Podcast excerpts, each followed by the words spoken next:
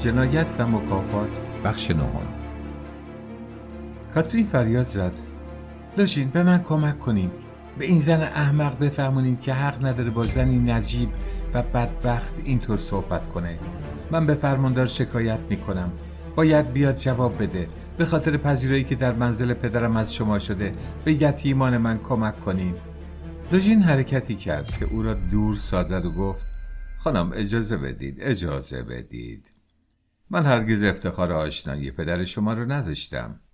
یک نفر به صدای بلند خندید و نمی‌خوام در مناقشات دائمی شما با آمالیا مداخله کنم.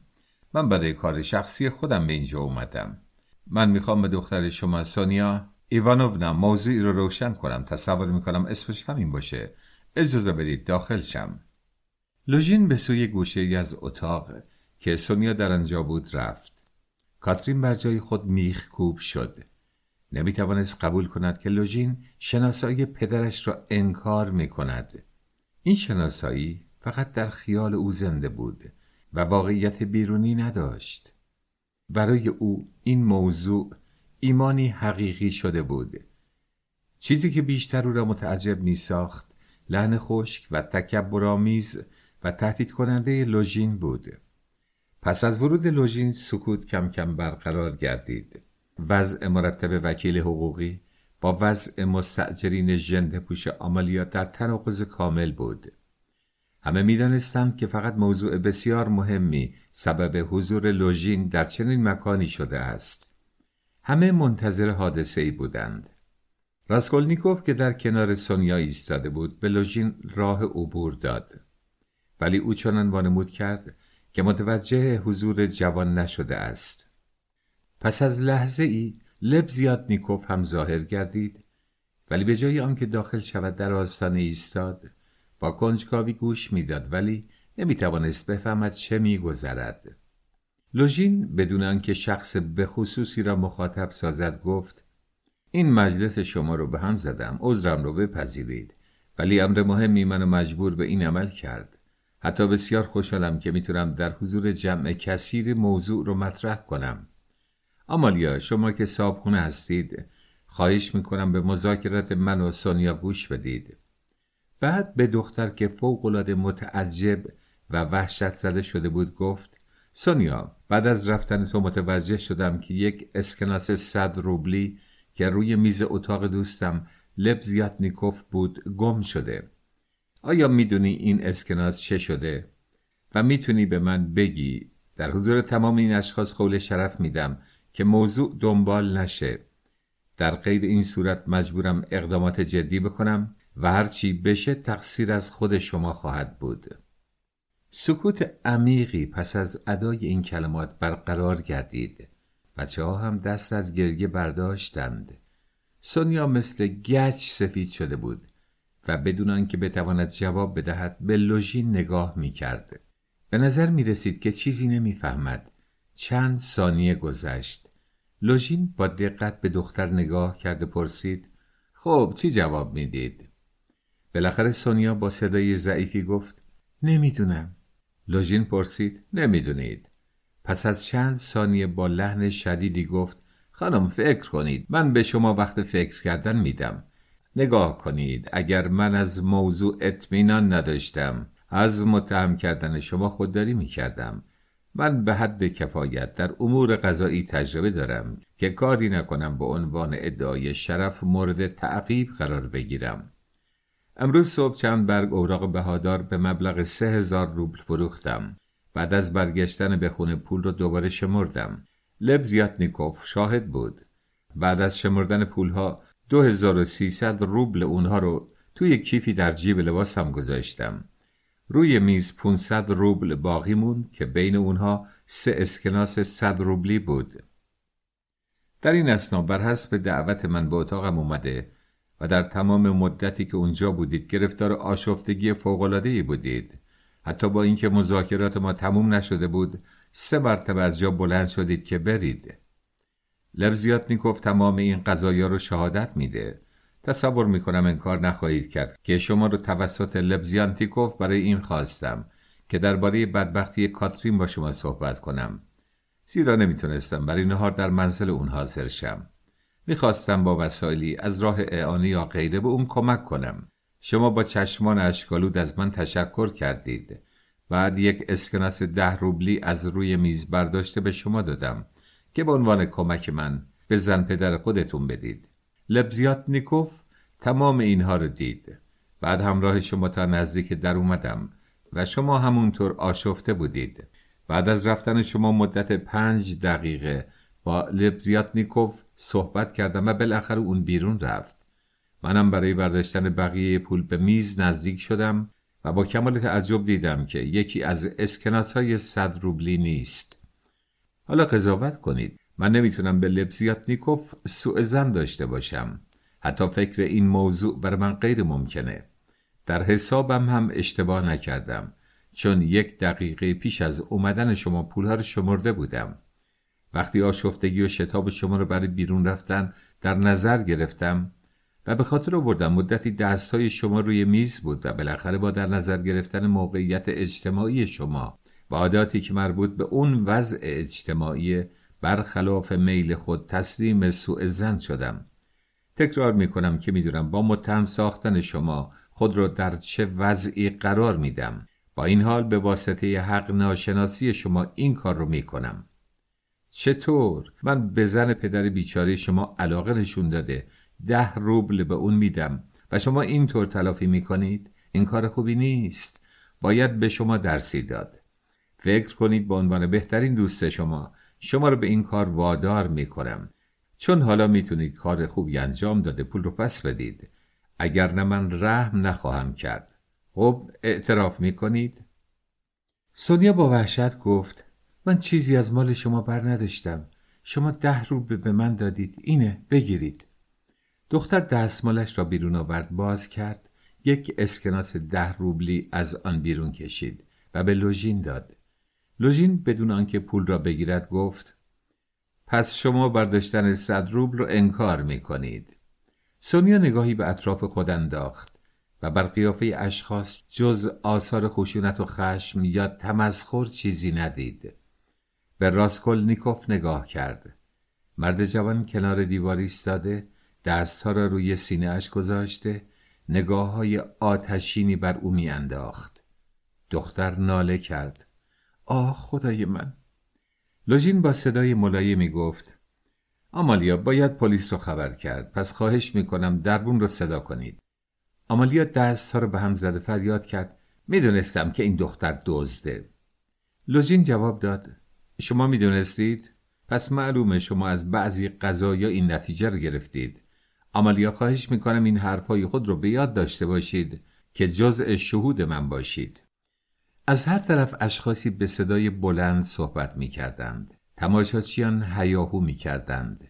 کاترین ناگهان از حیرت بیرون آمده با حرکت سریعی به سوی لوژین رفت و گفت چطور شما رو متهم به دزدی می کنید؟ سونیا رو اه مرد پست سپس به دختر نزدیک شده او را در بازوان نحیف خود گرفته فشرد سونیا چطور تو ده روبل از اون قبول کردی؟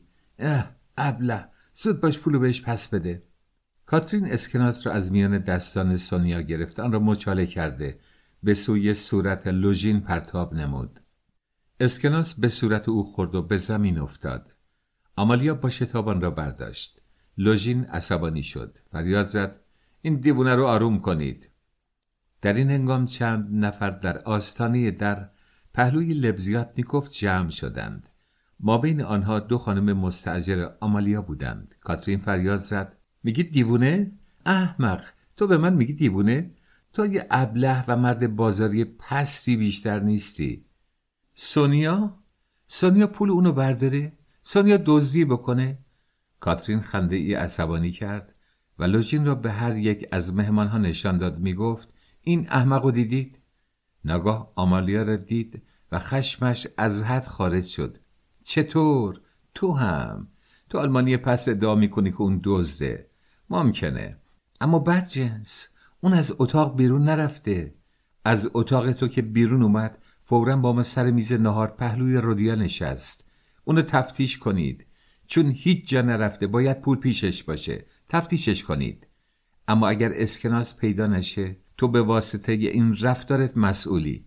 من به امپراتور به تزار دلرحم شکایت می‌کنم. همین امروز میرم پیش پای اون میفتم من یتیم هستم. من رو راه میدن. تصور می‌کنی من راه نمیدم؟ اشتباه می‌کنی. چون این دختر آروم از کمروی اون سوء استفاده کردی.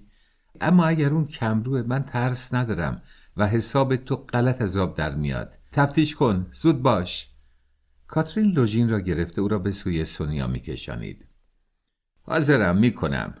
جز این چیزی نمی‌خوام. اما آروم بشید. می‌بینم که نمیترسید.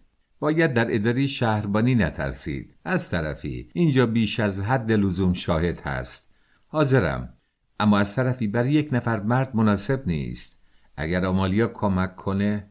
اما قضایا نباید اینطوری حل بشه. کاترین فریاد زد. بدید به هر کس که می‌خواد اونو تفتیش کنه. سونیا جیباتو بونا نشون بده. نگاه کن. می‌بینی که خالیه. تو اون جیب دستمال بیشتر نبود. تو این جیب دیگه نگاه کن. کاترین که از خالی کردن جیب های سونیا خوشحال بود آستر جیب ها را یکی پس از دیگری بیرون می آورد ولی هنگامی که جیب راست او را بیرون می آورد کاغذ کوچکی از آن بیرون جست و نزدیک پای لوژین افتاد. همان را دیدند و چند نفر فریاد کشیدند. لوژین روی زمین خم شده کاغذ را میان دو انگشت برداشته در برابر چشم هم آن را باز کرد یک اسکناس صد روبلی بود که هشت تا شده بود. لوژین آن را در برابر چشم همه نشان داد تا شکی در گناهکاری سونیا باقی نماند. آمالیا فریاد زد دوست از اینجا برو بیرون پلیس پلیس باید اون رو به سیبری فرستاد. از هر طرف فریاد تعجب بلند بود. راسکولنیکوف با خاموشی به سونیا نگاه می کرد و فقط گاهی نگاهی سریع به لوژین می انداخت. دختر در جای خود بی حرکت ایستاده بیشتر خرف و کودن به نظر می آمد تا متعجب. ناگاه سرخ شد و با دست تا صورتش را پوشانید و فریاد زد. نه من نیستم من چیزی بر نداشتم. سپس به سوی کاترین رفت. او هم بازوهای خود را مثل پناهگاه برای دختر بدبخت باز کرده و موضوع مسلمی را انکار کرده تکرار می نمود سونیا من باور نمی کنم می بینی که باور نمی کنم این کلمات همراه هزاران نوازش بود. او دختر جوان را می بوسید و از دستانش می گرفت و او را مثل بچه ای در میان بازوها می فشرد. تو چیزی برداشته باشی. چقدر این اشخاص احمقند شما احمقید. به تمام حضار گفت. شما هنوز نمی‌دونید اون چه قلبی داره نمی‌دونید چطور دختریه. اون بدزده اون کسیه که اگر یک نفر رو محتاج ببینه حاضر لباسای خودشو فروخته پای برهنه راه بره ولی به اون کمک کنه. چون بچه های من از گرستگی میمردند اون دفترچه زرد گرفت. به خاطر ما به خاطر ما خودشو فروخت. آه شوهر بیچارم. اما شما اما همه شما به که آروم نگاه کنید ازش دفاع کنید رادیا چرا از اون دفاع نمی کنی؟ آیا تو همون رو مقصر می‌دونی؟ تمام شما به اندازه انگشت کوچک اون ارزش ندارید خدایا تو از اون دفاع کن به نظر می آمد که اشکا و تذرع و ناامیدی کاترین بیچاره تأثیر عمیقی در حضار نمود آن قیافه مسلول و لبهای خشک آن صدای گرفته و ضعیف از رنجی چنان تعلم آور حکایت می کرد که مشکل بود انسان را متأثر نگرداند. لوژین اندکی ملایمتر گردیده گفت خانم این قضیه مربوط به شما نیست. هیچ کس نمی‌خواد شما رو به شرکت در جرم متهم کنه از طرفی. خودتون جیب های اون رو برگردوندید. اسکناس دزدیده کشف شد. این عمل برای اثبات بیگناهی شما کفایت می‌کنه. چون ممکنه بیچارگی سونیا رو وادار به این کار کرده باشه. حاضرم گذشت نشون بدم. اما خانم شما چرا نمی‌خواید اعتراف کنید؟ از آبروریزی میترسید؟ این اولین قدم شما بوده. شاید گیج شده بودید. موضوع روشنه کاملا روشنه. با این حال نگاه کنید خود رو در معرض چه خطری قرار می‌دید. بعد به تماشاچیان گفت آقایون به واسطه احساس ترحم با وجود توهین هایی که به من شده هنوز هم حاضرم اون رو ببخشم. سپس دوباره متوجه سونیا گشته اضافه کرد خانم این شرمندگی امروز در آینده برای شما درس عبرتی باشه. من قضیه رو تعقیب نمی کنم. موضوع به همینجا خاتمه پیدا می‌کنه کافیه. لوژین زیر چشمی نگاهی به راسکولنیکوف انداخت. نگاههایشان با یکدیگر تلاقی کرد. از چشمهای جوان شراره های خارج می شد چنان به نظر می آمد که کاترین چیزی نشنیده است. با حالتی سرسام آور سونیا را در آغوش می کشید بچه ها هم از مادر سرمشق گرفته دختر جوان را در بازوهای خود می گرفتند پولچکا بدون آنکه بفهمد موضوع چیست به طرز دلخراشی حق حق گریه می کرد صورت زیبای اشکالودش بر شانه سونیا تکیه داشت. ناگاه در آستانه در صدای پربانگی به گوش رسید. این چه عمل پستیه؟ لوژین به تندی به عقب برگشت. لبزیانتیکوف نگاه ثابتی بر لوژین انداخته. تکرار کرد. چه رزالتی! مثل اینکه لوژین بر خود لرزید. همه متوجه این حرکت شدند. بعدها همان را به خاطر آوردند. لبزیاتنیکوف داخل اتاق شده. به لوژین نزدیک گشته گفت جارت کردی منو به شهادت به طلبی لوژین زمزمه کرد. لبزیاتنیکوف این چه معنایی داره؟ تو از چی صحبت می‌کنی؟ معناش اینه که تو مردی مفتری هستی. اینه معنی حرفای من. لبسیاتنیکوف این جواب رو با عصبانیت داد. گرفتار خشم شدیدی شده بود و در حالی که به لوژین خیره شده بود چشمهای کوچک ناخوشش حالت خشونتی غیر عادی داشتند. راسکولنیکوف نگاهش را بر صورت سوسیالیست جوان دوخته با اشتیاق گوش می‌داد. سکوتی برقرار شد. لوژین در اولین لحظه تقریبا مبهوت مانده گفت با منی؟ تو چته؟ حواست به جاست بله حواسم کاملا به جاست و تو هم مردی مزوری. آه چه عمل پستی! همه رو شنیدم. و اگر صحبت نکردم بر اون بود که می‌خواستم همه چیز رو بفهمم. اعتراف می‌کنم هنوز هم چیزهایی هست که نمی‌تونم اونا رو بر خودم تشریح کنم. از خودم می‌پرسم کی جز تو می‌تونه این کارو کرده باشه؟ مگه چی کار کردم؟ آیا میشه انقدر پیچیده حرف نزنی؟ روکراس بگی. شاید مشروب خوردی. مرد پست. اگه یکی از ما دو نفر مست باشیم این تویی. من هرگز عرق نمی‌خورم. چون برخلاف اصول عقاید منه. فکر کنید خودش با دستای خودش. این موضوع رو به قید قسم میگم. لبزیات می‌گفت خطاب به همه و به هر یک از حاضرین می‌گفت اون خودش اسکناس رو داد. لوژین به تندی گفت تا دیوونه ای یا نه یه جوون بی تجربه. چند لحظه بیش در حضور خود شما در حضور همه کس گفت که جز ده روبل از من نگرفته. چطور ممکنه بیشتر داده باشم؟ لبزیات نیکوف به تندی گفت دیدم دیدم. با اینکه قسم خوردن مخالف اصول عقاید منه. حاضرم در دادگستری قسم بخورم. دیدم که تو پول رو یواشکی تو جیبش کردی. فقط از روی حماقت تصور کردم که تو این عمل رو از راه سخاوت داری می‌کنی. وقتی که در آستانه در داشتی ازش خداحافظی می‌کردی در حالی که دست راست خودتو به اون داده بودی کاغذی رو که در دست چپت بود آهسته تو جیبش گذاشتی. دیدم. رنگ لوژین پرید. به تندی جواب داد. چه داستانی داری درست می‌کنی؟ تو نزدیک پنجره بودی. چطور می‌تونستی این کاغذ رو دیده باشی؟ چشمای خراب تو اشتباه کرده. چشمات عوضی دیده. نه چشمام عوضی ندیده. با وجود فاصله که داشتم همه چیز رو خوب دیدم. همه رو. البته از نزدیک پنجره تشخیص کاغذ مشکل بود. از این نظر حرف تو درسته. اما به واسطه علت به خصوصی می‌دونستم که این اسکناس صد روبلیه. وقتی که تو ده روبل به سونیا دادی من نزدیک میز بودم. دیدم که یک اسکناس صد روبلی هم از رو میز برداشتی. این مطلب جزی رو فراموش نکردم. چون در اون لحظه فکری به سرم اومد. بعد از اینکه اسکناس رو تا کردی اون رو تو کف دستت نگه داشتی. بعد اون رو فراموش کردم.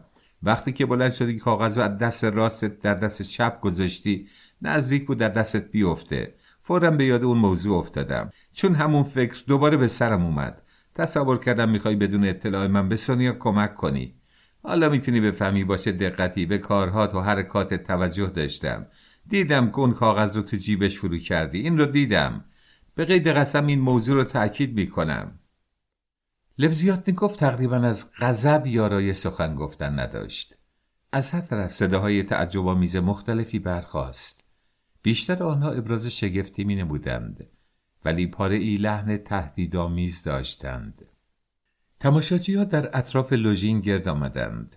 کاترین به سوی لبزیاتنیکوف دوید. لبزیاتنیکوف من شما رو درست نشناخته بودم. شما از اون دفاع می کنید.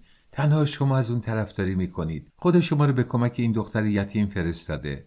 لبزیاتنیکوف دوست عزیزم. کاترین بدون آنکه بفهمد چه می کند مقابل مرد جوان زانو زد. لوژین خشمناک شد. این حرف احمقانه است. آقا تو جز محملات چیزی نمیگی.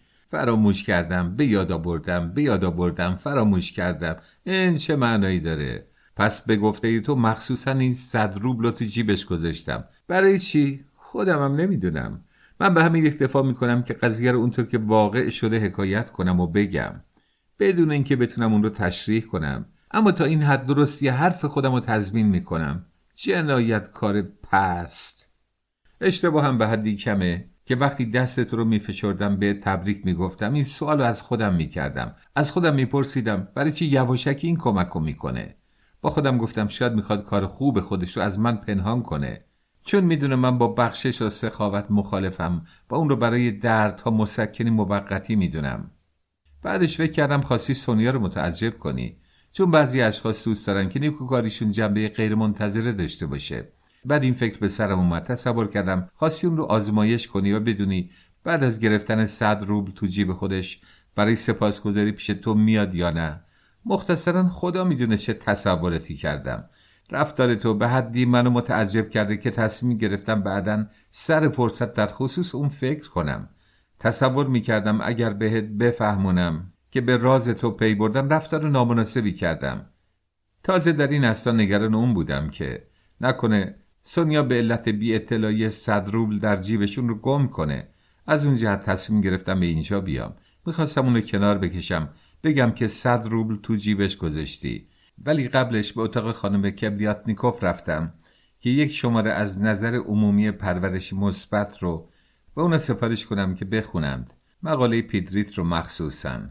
و کل مقالات دیگر رو اگه بی ارزش نباشه. بعد از لحظه به اینجا اومدم و شاهد قضایا بودم. خب اگر من ندیده بودم که تو صد روبل رو در جیب سونیا می‌ذاری چه اتفاق بدی میافتاد؟ لپسیانتیکوف پس از آنکه گفتارش را تمام کرد خسته شد. ورق بر پیشانیش جاری گردید. افسوس با وجودی که جز زبان روسی زبان دیگری نمی‌دانست حتی به این زبان هم نمی‌توانست خوب صحبت کند. کوششی که برای گفتار کرده بود او را خسته کرد. با این حال حرفهایش تأثیر کرد. لحن صادقانه گفتارش تمام شنوندگان را مجاب نمود. لوژین احساس کرد که زمینه برایش بد می شود فریاد زد. پرسش های احمقانی به فکر تو رسیده. به من چه مربوط؟ اینا دلیل نیست. ممکنه تمام این محملات رو در خواب دیده باشی. آقا بهت میگم که دروغ میگی. برای آروم کردن کینه خودت داری دروغ میگی و به من بهتان می‌زنی. حقیقت اینه که چون من عقاید ضد مذهبی و اصول افکار ضد اجتماعی تو رو رد می‌کنم با من دشمن شدی. این حمله لوژین به نفع او تمام نشد. بلکه سبب ایجاد قرولندهای سختی در اطرافیان گردید. لبزیاتنیکوف پاسخ داد. جوابی که می‌تونی بدی همینه. این جواب خیلی محکم نیست. پلیس خبر کن. من قسم خواهم خورد. یک موضوع برام روشن نیست و اونم انگیزه که سبب شد تو چنان عمل پستی رو مرتکب بشی. بدبخت بی غیرت راسکولنیکوف از میان جمعیت بیرون آمد و با صدای محکمی گفت من می‌تونم علت این عمل را شرح بدم و در صورت لزوم قسمم می‌خورم. در نظر اول لحن مطمئن مرد جوان به حضار چنان فهمانید که او از کنه مطلب اطلاع دارد و انقریب این موضوع در هم و بر هم روشن شده به نتیجه خواهد رسید. راسکولنیکوف مستقیما نیکوف را مخاطب ساخته گفت حالا همه چیزو می‌فهمم. از اول حادثه احساس کردم که در زیر این قضایا توطعه پست و بیشرمانه وجود داره. علت این سوء زن من بعضی موضوعاتیه که فقط خودم اطلاع دارم و اونها رو فاش می‌کنم چون این قضیه رو روشن می‌کنه. لبزیاتنیکوف شما با شهادت ارزشمند خودت ذهن من رو روشن کردی. خواهش می‌کنم همه گوش کنین. با حرکتی لوژین را نشان داده و گفت این آقای لوژین اخیرا تقاضای ازدواج با خواهر من دنیا راسکولنیکوف رو کرده. اون تازگی به پترزبورگ اومده و پریروز به دیدن من اومد. ولی در اولی ملاقات با هم بگو مگومون شد. من اونو از خونه بیرون کردم و دو نفر شاهد این قضیه بودن. این مرد خیلی بدجنسه پریروز اطلاع نداشتم که توی این خونه زندگی می‌کنه. همون روزی که ما نزاع کردیم وقتی که من به احترام دوست فقیدم مارمالودوف کمی پول به زنش کاترین برای مخارج تشییع جنازه دادم. اون اینجا حاضر بود. همون دم برای مادر من نوشته بود که من پول رو به سونیا دادم نه به کاترین. در این حال از این دختر با کلمات زننده یاد کرده و خواسته بفهمونه پولهایی رو که اونا برای تأمین احتیاجات من میفرستند من ولخرجی می‌کنم و به این طریق می‌خواسته میانه من و خانوادم رو به هم بزنه. دیروز عصر در حضور مادر و خواهرم ثابت کردم که این پولو به سونیا که تا اون روز قیافش رو ندیده بودم ندادم بلکه برای مخارج دفن به کاترین دادم. از اینکه افتراهاش نتیجه مطلوبی رو نگرفت عصبانی شد و به خواهر و مادرم توهین کرد. موضوع به جدایی قطعی منجر شد و اون رو بیرون کردن. تمام این وقایع دیروز عصر اتفاق افتاد. حالا فکر کنید تا بفهمید در این مورد چه علاقه داشت که سونیا رو مجرم قلمداد کنه. اگه موفق می‌شد دزدی اون رو ثابت کنه منو در نظر خواهر و مادرم گناهکار نشون می‌داد. زیرا در اون صورت به من اعتراض می‌کردن که چرا اونها رو با شخص دزدی آشنا کردم. حالا می‌خواست با این وسیله میانه منو با خیشانم به هم بزنه و خودش رو تبرئه کنه. در این حال چون فکر می‌کرد من به شدت به آسایش سونیا علاقمند هستم می‌خواست از من انتقام بگیره. این حسابیه که اون کرده بود. من قضیه رو اینطور می‌فهمم. علت این رفتار اون هم همینه و دلیل دیگری برای اون وجود نداره. با این کلمات راسکولنیکوف گفتارش را که چند دفعه با فریادهای تعجب قطع گردید به پایان برد.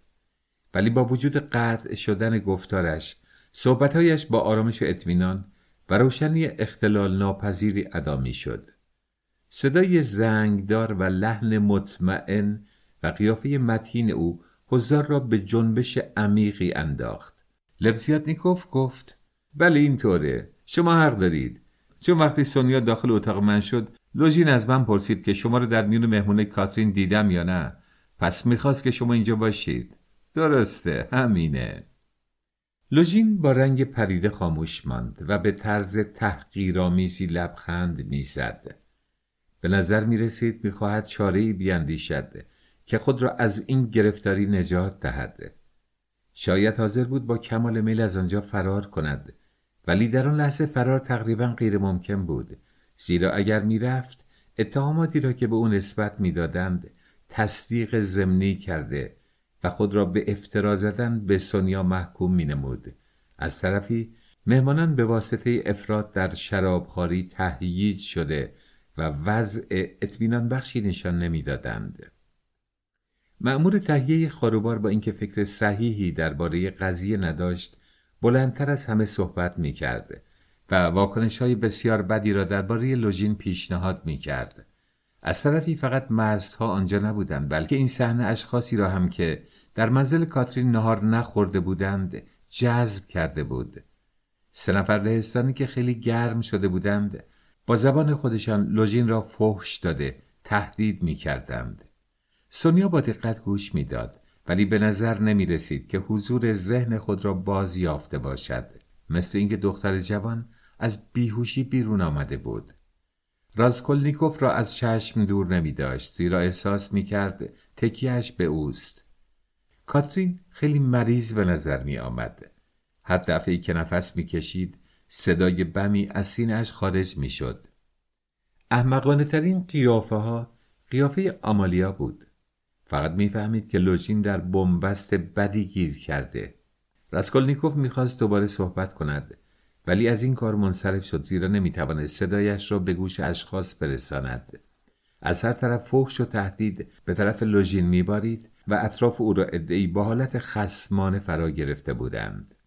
مرد تاجر پیش خودداری کرد چون فهمید که در این قضیه شکست خورده است. به بیشرمی متوسل گردید کوشش کرد در میان جمعیت راهی باز کند. گفت اجازه بدید آقایون اینطور عجله نکنید. بذارید رد بشم. مطمئن باشید بیهوده می‌خواید با تهدیداتون منو بترسونید. من به یاسونی وحشت زده نمیشم. برعکس شما در دادگستری باید مسئولیت دفاع از مجرم رو قبول کنید. عمل دزدی کاملا ثابت شده و من شکایت می‌کنم. قضات اشخاص مطلعی هستند و مس نیستند.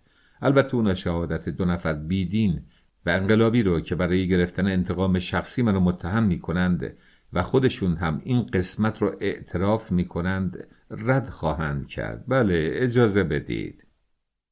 لبزیاتنیکوف گفت دیگه نمی‌خوام با شما در یک جا نفس بکشم و خواهش می‌کنم اتاق منو خالی کنید.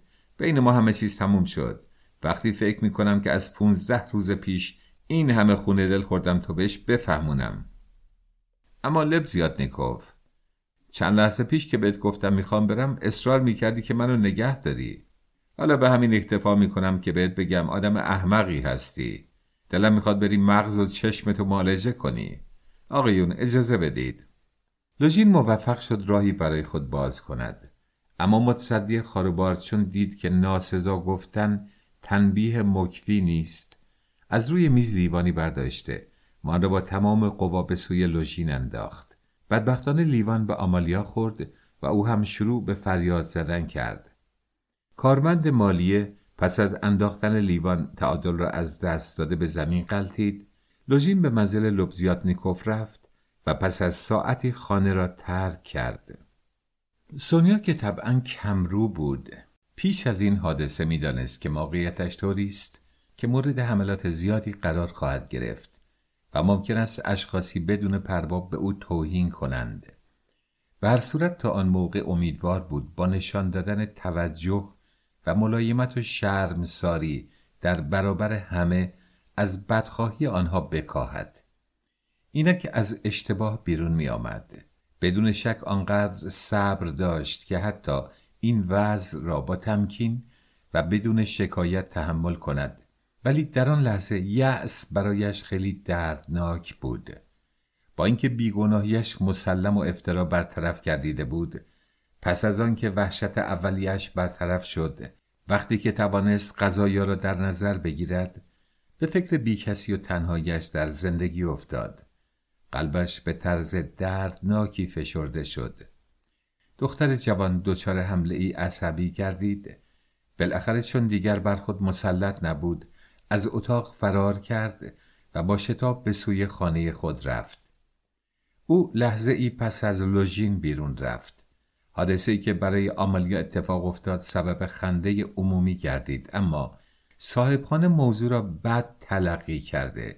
خشمش را متوجه کاترین که به واسطه رنج و علم مجبور شده بود بر تخت خواب خود بخوابت کرده گفت از اینجا برید. همین الان.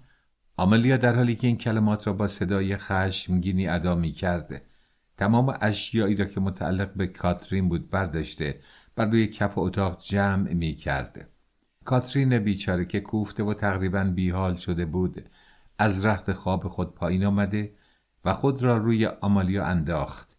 اما طرفین از حیث زور با هم برابر نبودند و آمالیا توانست به سهولت او را کنار بزند. چطور؟ مگه تهمت به سونیا کافی نبود؟ که حالا داری به من حمله می‌کنی. روز دفن شوهر من از خونه بیرون می‌کنه. بعد از این پذیرایی منو با بچه ها می‌خواد تو کوچه بذاره. زن بدبخت زار زار گریه می‌کرد و به خود می‌گفت کجا برم؟ ناگاه چشمان براغ خود را گردانیده فریاد زد. پروردگارا آیا ممکن عدالتی وجود نداشته باشه؟ اگه از ما که یتیم هستیم دفاع نکنی از کی دفاع خواهی کرد؟ خواهیم دید. حداقل روی زمین قاضی و دادگاهی هست. من به اونا مراجعه می کنم یکم صبر کن ای مخلوق بیدین خدا. بلچکا تو پهلوی بچه ها بمون. من از سایه برمیگردم. اگه شما رو بیرون کردن تو کوچه منتظر من باشین. اون وقت می‌بینیم که در این دنیا عدالتی هست یا نه.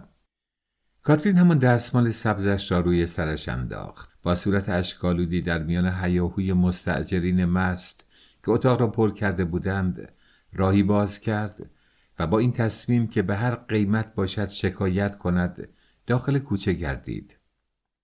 پولچیکا وحشت زده برادر و خواهرش را در آغوش گرفت. سه طفل به گوشه این نزدیک صندوق پناه آوردند. لرزان منتظر مادرشان بودند. آمالیا چون زنان شرور و بیهیا در اتاق رفت و آمد کرده از غضب زوزه می‌کشید. هرچه به دستش می آمد روی زمین می انداخت پاری از مستجرین در حال دادن نظر خود بودند.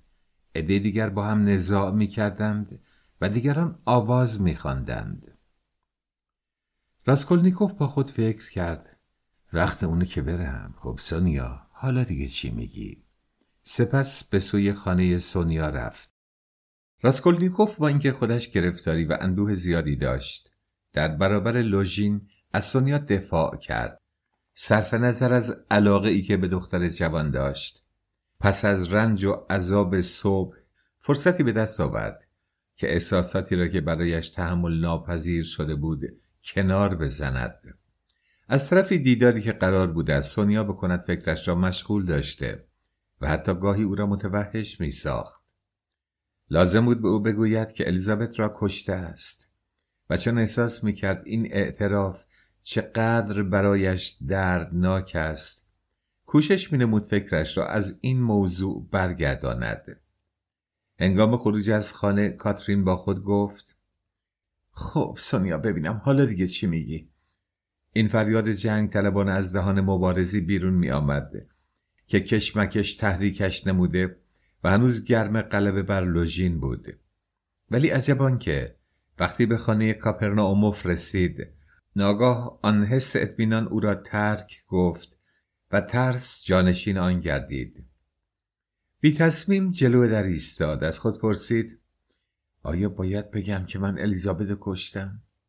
پرسش عجیبی بود زیرا در لحظه ای که این پرسش را از خود می نمود احساس می کرد که نه تنها عدم اعتراف این موضوع برایش غیر ممکن است بلکه نمی تواند دقیقه ای این کار را به عقب بیاندازد. نمی‌دانست چرا این موضوع غیر ممکن است. فقط آن را احساس می نمود و احساس ضعفی که در برابر این ضرورت می نمود تقریبا خوردش می کرد برای اینکه خود را از آلام طولانی تری نجات دهد در باز کردن در شتاب کرد و پیش از عبور از آستانه سونیا را نگاه کرد. سونیا آرنجهایش را روی میز گذاشته و صورت را میان دو دست پنهان کرده و نشسته بود. وقتی راسکولنیکوف را دید فورا برخاست و مثل اینکه منتظرش بوده باشد به جلو او رفت و در حالی که او را داخل اتاق می‌کرد به تندی گفت اگه شما نبودین چی سر من میومد بر حسب ظاهر در آن موقع فقط به خدمتی که جوان به او کرده بود فکر می کرد و عجله داشت که از او تشکر کند. سپس منتظر شد. راسکولنیکوف به میز نزدیک شد و بر صندلی که دختر از روی آن بلند شده بود نشست. سونیا درست مثل شب پیش در دو قدمی او ایستاد. راسکولنیکوف گفت خب سونیا ناگاه متوجه شد که صدایش میلرزد. متوجه شدید که اتهام شما بر موقعیت اجتماعیتون و عادتی که به اون وضع اجتماعی مربوط متکی بود. سونیا قیافه اندوهناکی به خود گرفت و جواب داد مثل دیروز با من صحبت نکنین. خواهش می‌کنم از سر شروع نکنین. من به قدر کفایت رنج بردم. در لبخند زدن شتاب کرد زیرا که میترسید این سرزنش سبب رنجش جوان گردد. از سایه مثل یه نفر دیوون از اونجا بیرون اومدم. آیا حال اونجا چه خبره نمی‌دونم.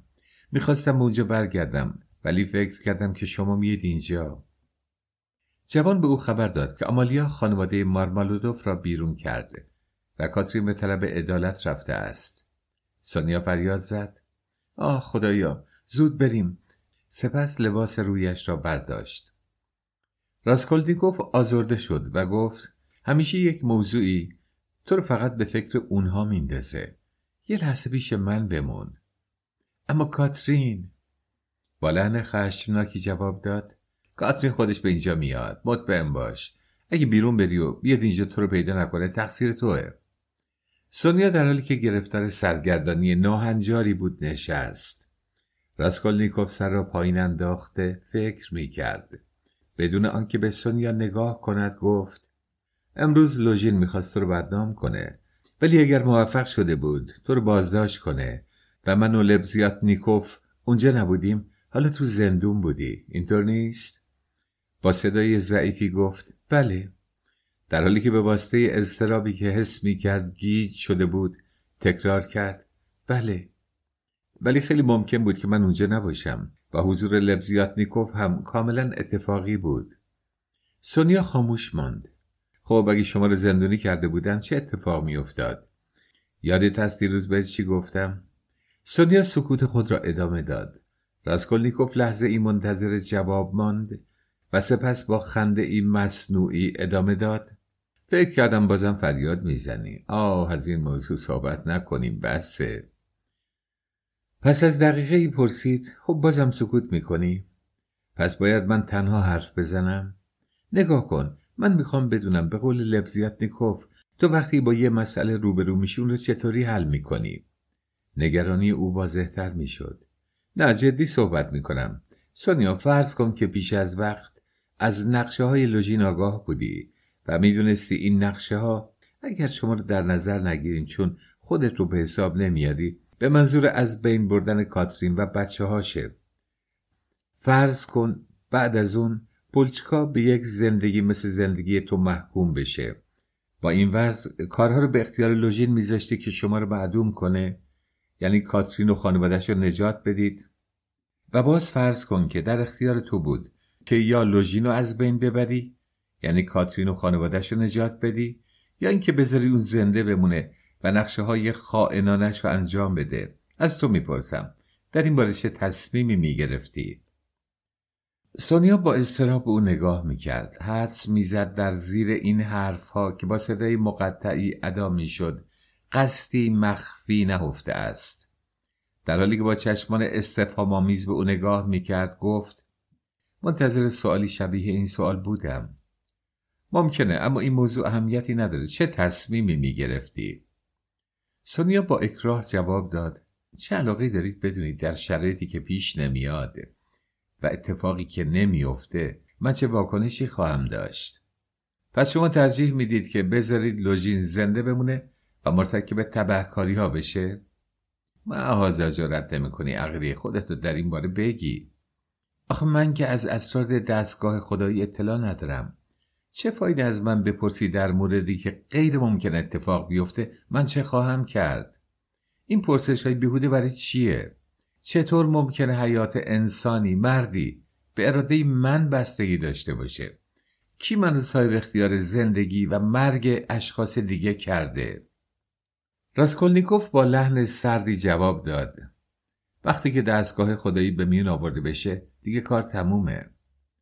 سونیا مضطرب شد گفت بهتر اونچه که می‌خوای به من بگی راست و سریح بگی. چرا با اشاره و کنایه صحبت می‌کنی؟ آیا فقط اومدی منو به تشویش بیاندازی؟ نتوانست خودداری کند و گریستن گرفت. مرد جوان مدت پنج دقیقه با قیافه تیره ای او را نگاه کرد و بالاخره با صدای آهسته ای گفت سونیا تو حق داری. تغییری ناگهانی در او حاصل شده اطمینان و خوشحالی لحظه پیش لحن قاطعی که به آن تظاهر می کرد ناگاه ناپدید شد. صدایش به زحمت شنیده می‌شد. دیروز به تو گفتم که برای عذرخواهی پیش تو نمیام ولی این گفتگو رو تقریبا با معذرت خواستن شروع کردم. سونیا وقتی با تو درباره لوژین صحبت می کردم قصدم پوزش خواستن بود. راسکولنیکوف می‌خواست لبخند بزند اما هرچه کرد باز قیافش خسته و در هم باقی ماند. سر را خم کرد و صورتش را با دستهایش پوشاند. ناگاه تصور کرد در خود تنفری نسبت به سونیا حس می کند از چنان کشف عجیبی در شگفت مانده و حتی وحشت زده شد. ناگاه سر را بلند کرد و دختر را با دقت نگاه کرد. دختر نگاه مشوشی که در آن عشق وجود داشت بر او انداخت. همان دم کینه از قلب راسکولنیکوف ناپدید گردید. اشتباه کرده بود. او در تشخیص احساسی که در درون خود حس کرده بود اشتباه نموده بود. معنی این حس او فقط آن بود که دقیقه قطعی فرا رسیده است. با صورتش را در میان دستها مخفی ساخته و سر را خم کرده. ناگاه رنگش پرید و برخاست و پس از نگاه کردن به سونیا بدون اینکه کلمه بر زبان آرد بی اختیار رفت و روی تخت خواب او نشست. احساس آن لحظه اش درست مانند از زمانی بود که پشت سر پیرزنی ایستاده و تبر را بیرون کشیده و با خود گفته بود نباید دقیقه ای رو از دست داد. سونیا پرسید شما چتونه؟ نتوانست پاسخ دهد. با خود حساب کرده بود که در شرایط دیگری موضوع را شهر خواهد داد. خودش نمی‌دانست در درونش چه میگذرد. سونیا آهسته به راسکولنیکوف نزدیک شده در کنار او روی تخت خواب نشست و بدون اینکه از او چشم بردارد منتظر مانده. قلبش چنان به شدت میتپید که نزدیک بود از هم گسیخته شود. وضع او تحمل ناپذیر می‌شد. صورتش را که چون صورت مرده بیرنگ شده بود به سوی دختر گردانید. لبهایش برای سخن گفتن با کوششی حرکت کردند. وحشت بر سونیا مسلط گردید. کمی از او دور شد پرسید شما چتونه؟ هیچ سونیا وحشت نکن. مثل مردی که فکرش جای دیگری باشد زمزمه کرد. این به زحمتش نمیارزه حماقته. ناگاه به مخاطب خود نگاه کرد و گفت فقط نمی‌دونم برای چی اومدم. تو رو آزار بدم. بله برای چی؟ سونیا همیشه این پرسش رو از خودم کردم و می‌کنم. شاید یک ربع ساعت قبل این سوال رو از خود کرده بود اما اکنون ضعفش به حدی بود که تقریبا از خود بیخود شده بود. لرزشی دائمی بدنش را تکان می‌داد. دختر چشمها را بر او انداخته با صدای متأثری گفت آه شما چقدر دارید رنج می‌برید. چیزی نیست سونیا. موضوع از این قراره. مدت دو ثانیه لبخند بیرنگی بر لبانش ظاهر شد. یادت میاد که دیروز می‌خواستم به تو چی بگم؟ سونیا با اضطراب منتظر ماند. وقتی که از تو جدا شدم گفتم شاید برای همیشه از تو ودا می‌کنم. ولی اگه روز دیگه بیام به تو خواهم گفت که الیزابت رو کی کشت؟ سونیا سراپا شروع به لرزیدن کرد. خب به این جهتی که اومدم. با صدای غیر مطمئنی گفت درسته دیروز اینو به من گفتید. به تندی پرسید چطور شده که شما از این موضوع خبر دارین؟ سونیا با زحمت نفس می‌کشید. رنگش را بیش از پیش میباخت. می‌دونم. پس از دقیقه خاموشی با حوج پرسید اونو پیدا کردن؟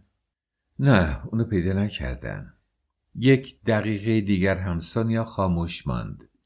سپس با صدای تقریبا نامفهومی پرسید پس چطور شما می‌دونید؟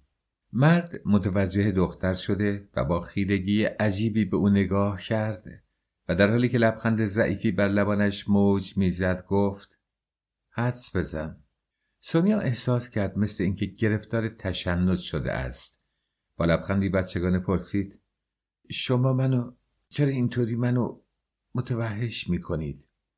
راسکولنیکوف که چشمانش را به او دوخته بود و مثل اینکه قدرت آن را نداشت که چشم از او بردارد پاسخ داد چون از این موضوع خبر دارم. معلوم میشه که موضوع به من خیلی ربط داره.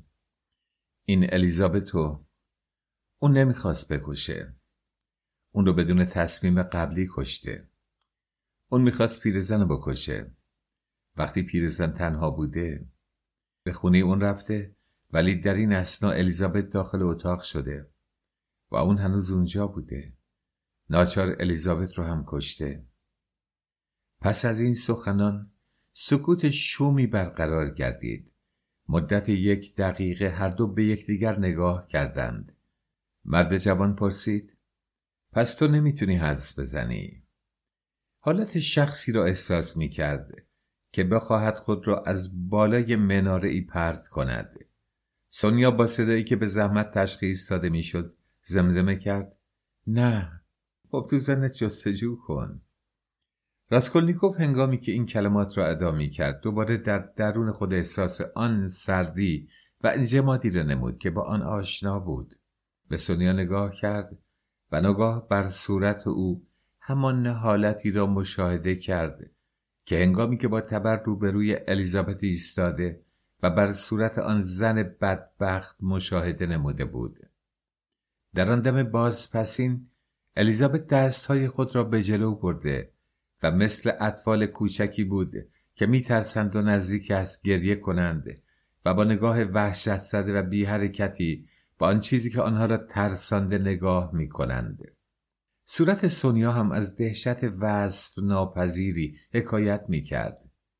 او هم دستهای خود را به جلو دراز کرده و به سینه راسکولنیکوف زد و اندکی او را به عقب راند و در حالی که نگاه ثابت خود را از او بر نمی داشت کم کم از او دور شد. وحشت او به مرد جوان تأثیر کرده. با حالت دهشت زده ای به دختر نگاه می کرد. بالاخره با نجوا گفت حد زدی؟ سونیا فریاد زد. پروردگارا. سپس بیحال بر روی تخت خواب افتاد و صورتش در میان بالش فرو رفت. اما پس از لحظه ای با حرکت سریعی بلند شد و او نزدیک گردید و از دو دست او گرفت و با انگشتان کوچک خود مثل گازنبر آنها را فشرد. نگاه طولانی بر مرد جوان انداخت. آیا اشتباه نکرده است؟ باز به این قسمت امیدوار بود.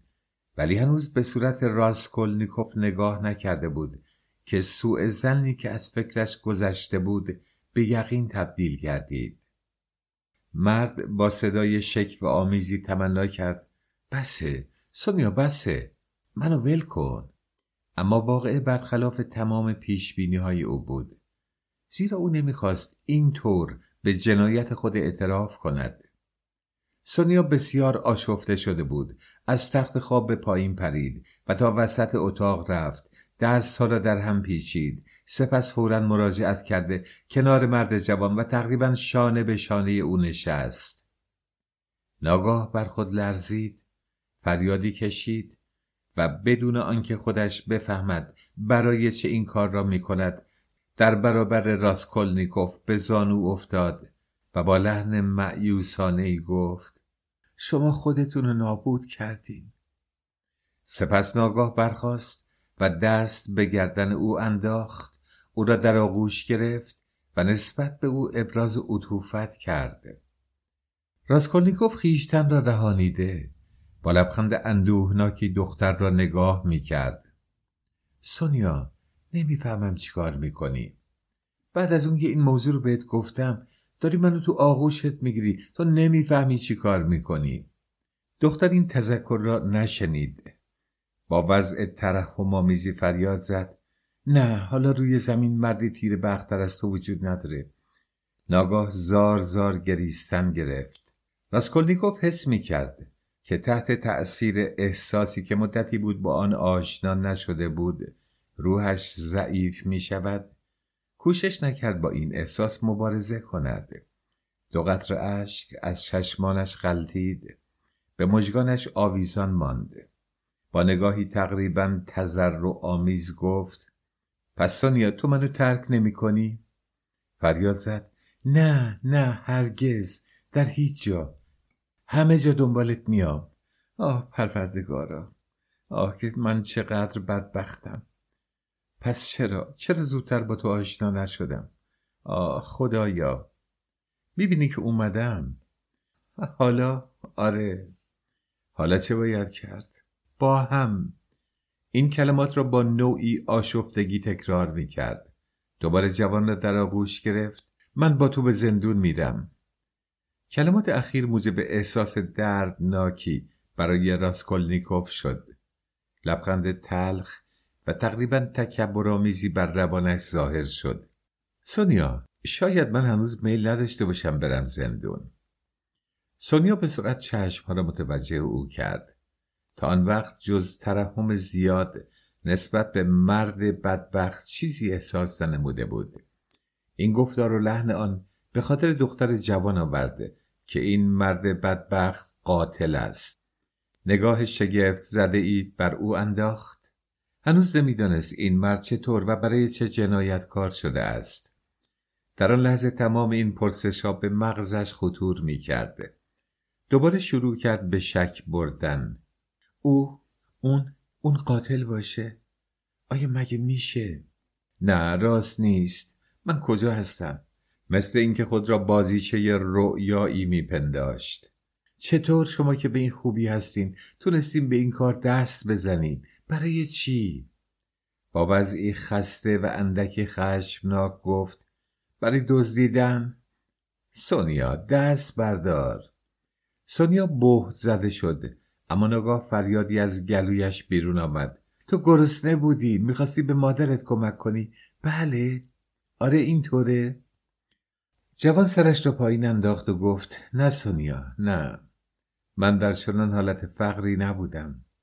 درسته که می‌خواستم به مادرم کمک کنم اما این دلیل حقیقی کار من نبود. سونیا منو عذاب نده. دختر دستها را به یکدیگر زد. آیا ممکن این حرفا راست باشه؟ پروردگار آیا ممکنه؟ چطور اونو باور کنم؟ شما که تمام پولتون رو به دیگران می‌دید چطور برای دزدیدن جنایت کردید؟ ناگاه فریاد زد.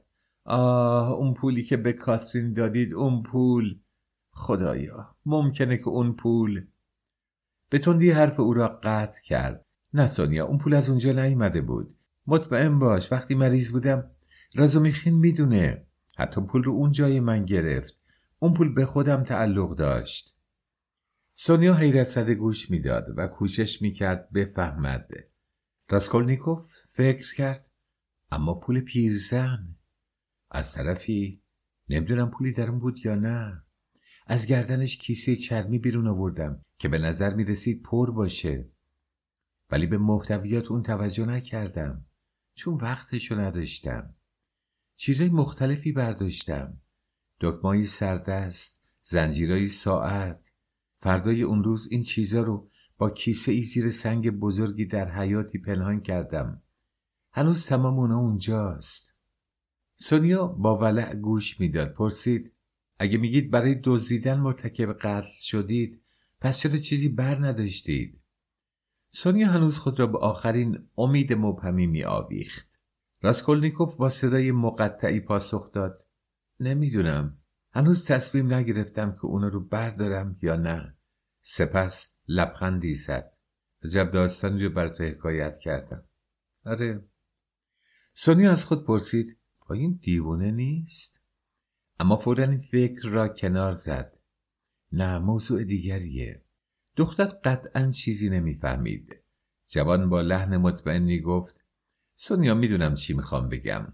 در حالی که بر هر کلمه تکیه می‌کرد و در نگاهش که حکایت از راستگویی او مینمود چیزی معما آمیز وجود داشت ادامه داد اگه فقط به خاطر احتیاج مرتکب قتل شده بودم الان خوشبخت بودم. اینو بدون. پس از لحظه ای با نامیدی فریاد زد. در صورتی که از سایه اعتراف کردم که بد کاری کردم. علت اون برای تو چه اهمیتی داره؟ پیروز شدن من به چه کارت میاد؟ آه سونیا. اگه برای این بخونی تو اومدم. سونیا می‌خواست صحبت کند ولی ساکت شد. دیروز به تو پیشنهاد کردم با من راه بیفتی. زیرا جز تو کسی رو ندارم. دختر با کمرویی پرسید چرا می‌خواستی من همراه تو باشم؟ راسکولنیکوف با خنده مسخره آلودی جواب داد آسوده باش برای دزدیدن یا قتل نبود. ما هم عقیده نیستیم می‌دونی سونیا؟ فقط از سایه فهمیدم چرا دیروز تو رو دعوت کردم که با من بیایی وقتی این تقاضا رو از تو کردم هنوز نمی‌دونستم چه منظوری دارم. حالا می‌بینم یک چیز بیشتر از تو نمی‌خوام و اون اینه که منو ترک نکنی سونیا منو ترک نمی کنی؟ دختر دستهای او را فشرد راسکولنیکوف پس از دقیقه ای با خود گفت چرا این موضوع رو با تو گفتم؟ چرا این اعتراف رو کردم؟ با دلسوزی نامحدودی به دختر نگاه می کرده و صدایش از عمیقترین نومیدی ها حکایت داشت می‌بینم تو منتظری توضیح بدم سونیا اما چی بگم چیزی متوجه نخواهی شد و بیشتر باعث اندوه تو میشه. باز شروع به گریه می‌کنی و منو در آغوش بگیری. چرا منو در آغوش خودت گرفتی؟ برای اون که جرأت نکردم خودم تنهایی بار خودم رو به منزل ببرم و اون رو رو دوش دیگری گذاشتم. برای اینکه خواستم با رنج دیگری درد و رنج خودم رو تخفیف بدم. تو می‌تونی همچین آدم بی غیرتی رو دوست داشته باشی؟ سونیا فریاد زد. مگه تو رنج نمی‌بری؟ مرد جوان مدتی یک ثانیه گرفتار حساسیت جدیدی گردید. سونیا توجه کن من آدم بدتینتیم این موضوع خیلی چیزها رو میرسونه. چون آدم بدنهادی هستم به اینجا اومدم. آدمایی هم هستن که اینطور عمل نمی‌کردن. اما من آدم بی غیرت و پستیم. چرا اومدم؟ هرگز این عملو به خودم نخواهم بخشید. سونیا گفت نه نه خوب کردی اومدی. بهتر من همه چیزو بدونم خیلی بهتره. راسکولنیکوف به طرز دردناکی به او نگاه کرد. می‌خواستم ناپل اون باشم. از این جهت بود که مرتکب قتل شدم. خب حالا موضوع رو فهمیدی؟ سونیا با صدایی محجوب و به سادگی جواب داد نه اما حرف بزن حرف بزن. همه چیزو خواهم فهمید. خواهی فهمید. خیلی خوب. خواهیم دید. راسکولنیکوف فکر خود را جمع کرد. موضوع اینه که روزی این سوال از خودم کردم. اگر ناپلون جای من بود اگر برای شروع کارهاش لازم نبود تولن یا مصر رو تصرف کنه یا از کوههای سفید عبور کنه بلکه به جای این فتوحات درخشان برای تأمین آتیه خودش خودش رو در برابر انجام قتلی می‌دید. آیا از فکر قتل پیرزنی و دزدیدن سه هزار روبل اکراه می‌کرد؟ آیا به خود می‌گفت که این عمل مخالف حیثیت و خیلی جنایت آمیزه مدتی در این مسئله فکر کردم و وقتی فهمیدم که ناپل نه تنها درنگ نمی کرد بلکه امکان تردید رو در این مورد به خودش راه نمی‌داد نتونستم از احساس خجلت در درون خودم خودداری کنم. چون ناپل اون هر راهی که به روش بسته بود کمترین ممانعتی در راهش ایجاد نمی کرد. از اون به بعد منم نبایست درنگ بکنم. نفوذ ناپل اون سراسر وجود منو فرا گرفته بود. این به نظر تو مزهکه حق داری سونیا.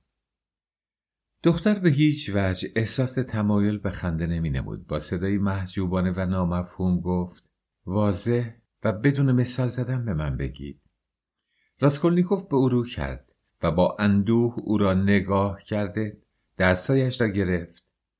بازم حق داری سونیا. اینا همه بیمعنیه و جز پرحرفی چیزی نیست. همونطور که می‌دونی مادرم تقریبا منبع آیداتی نداره. تصادفا اجازه داده که خواهرم تحصیل کنه. اون به شغل معلمی محکوم شده. تمام امیدواری های اونا فقط روی منه. من وارد دانشگاه شدم. ولی به واسطه نداشتن خرج معاش مجبور شدم تحصیلاتم رو قطع کنم فرض کنیم تحصیلاتم رو ادامه می‌دادم اگر خیلی خوب موفق می شدم بعد از ده پونزده سال در دبیرستانی معلم می شدم یا شغلی با هزار روبل حقوق پیدا می کردم.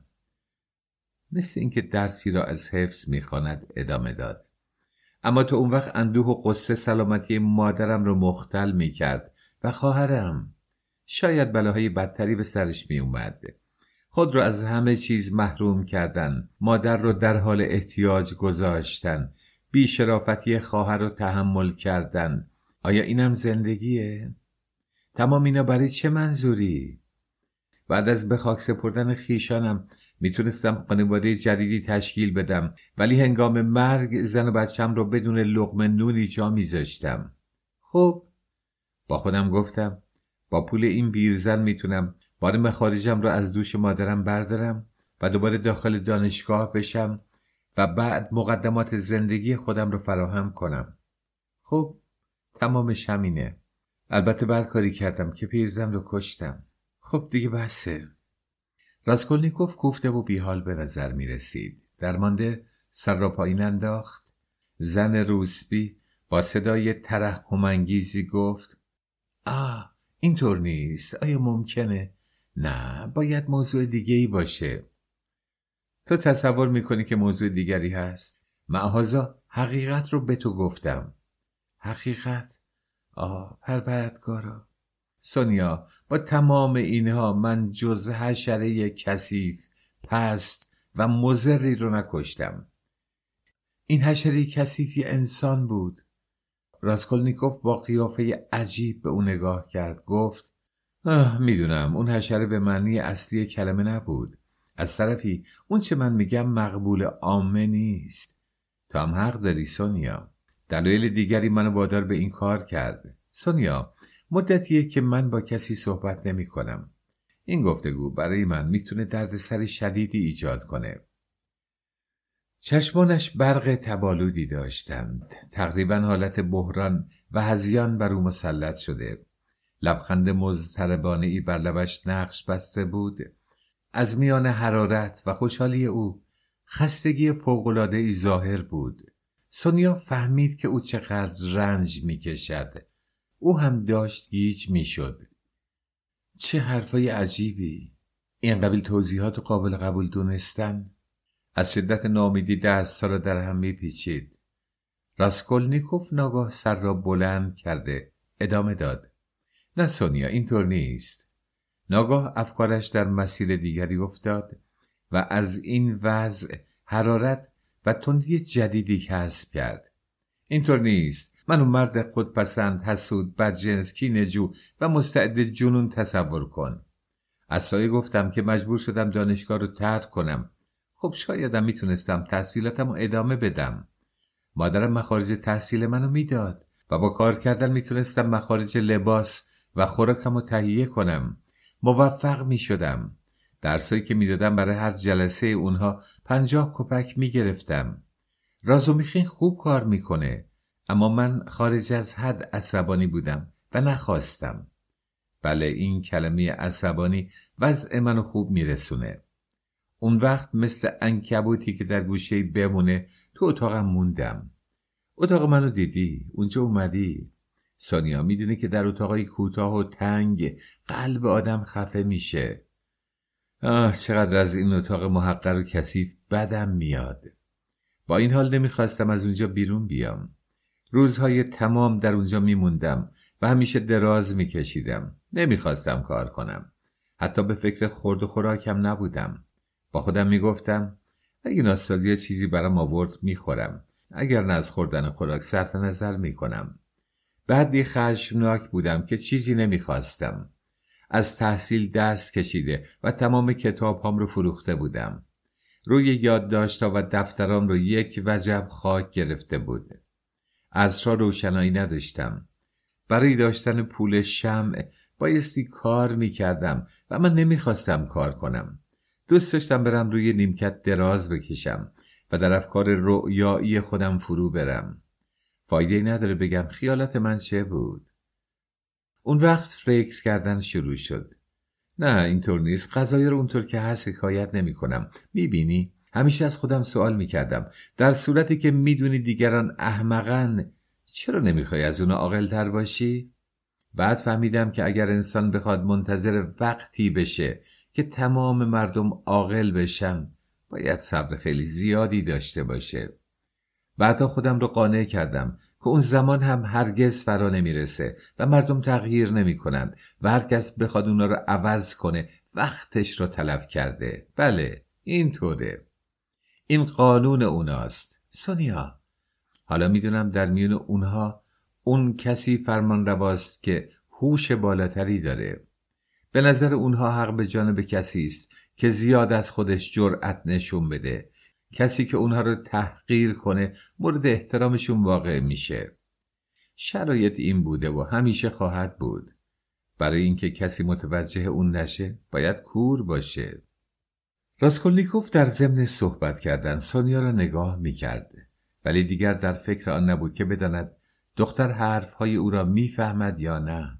مرد جوان گرفتار هیجان تیره ای شده بود. در حقیقت مدتها بود که با کسی صحبت نکرده بود. دختر احساس کرده که این عقاید سرکش قانون ایمان او می باشد مرد جوان که بیش از پیش گرم می‌شد ادامه داد. اون وقت خودم رو مجاب کردم که قدرت رو کسی به آدم نمیده مگر کسی برای به دست آوردن اون خودشو پایین بیاره.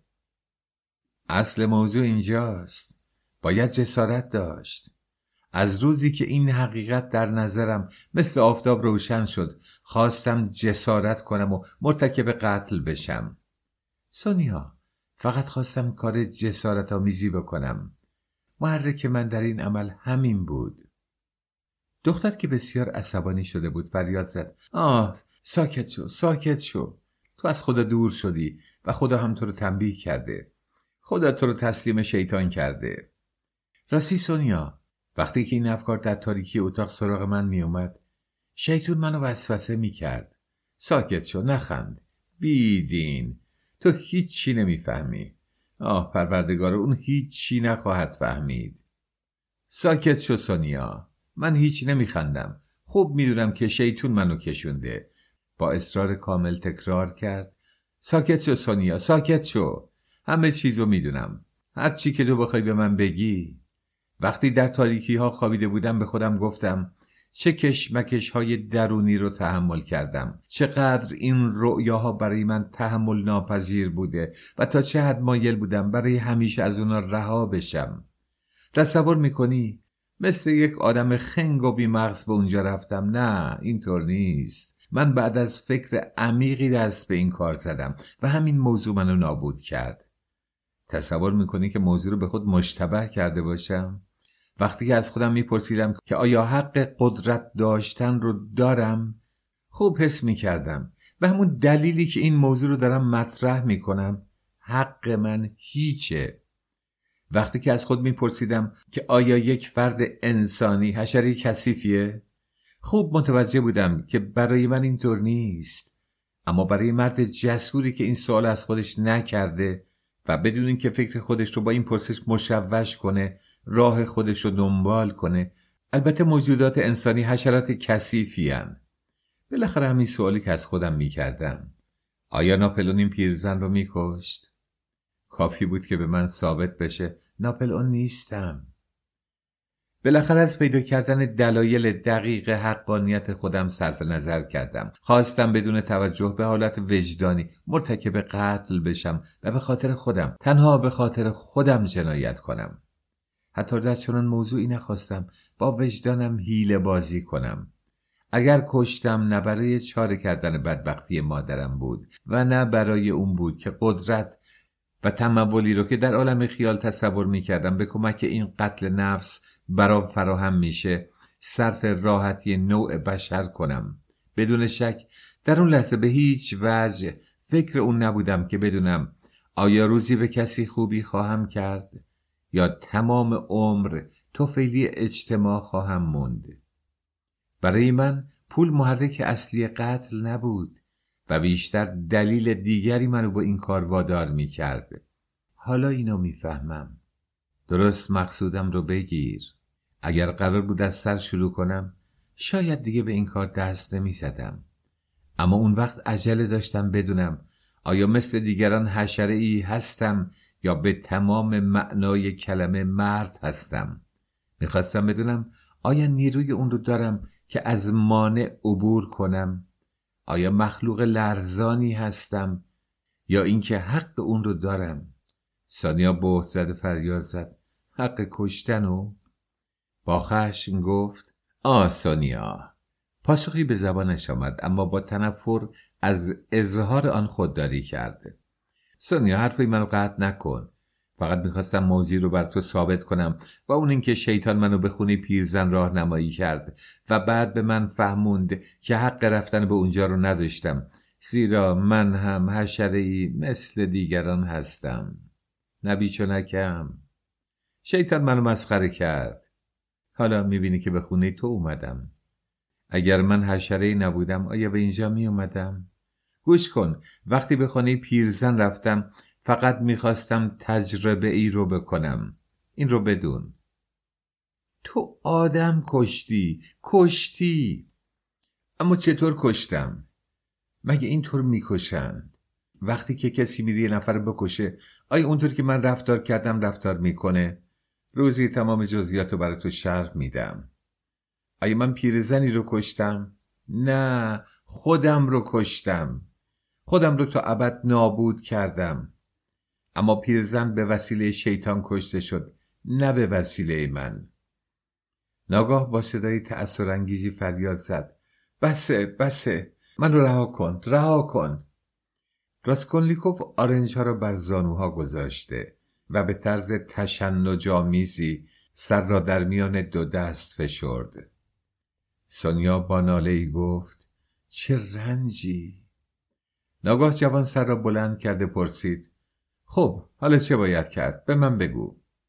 خطوط سیمایش به طرز وحشت آوری تغییر یافته بود. دختر فریاد زد چی باید کرد؟ به سوی مرد جوان رفت. و چشمانش که تا آن وقت پر از اشک بود ناگاه روشن شد. بلند شو. از شانه راسکولنیکوف گرفت.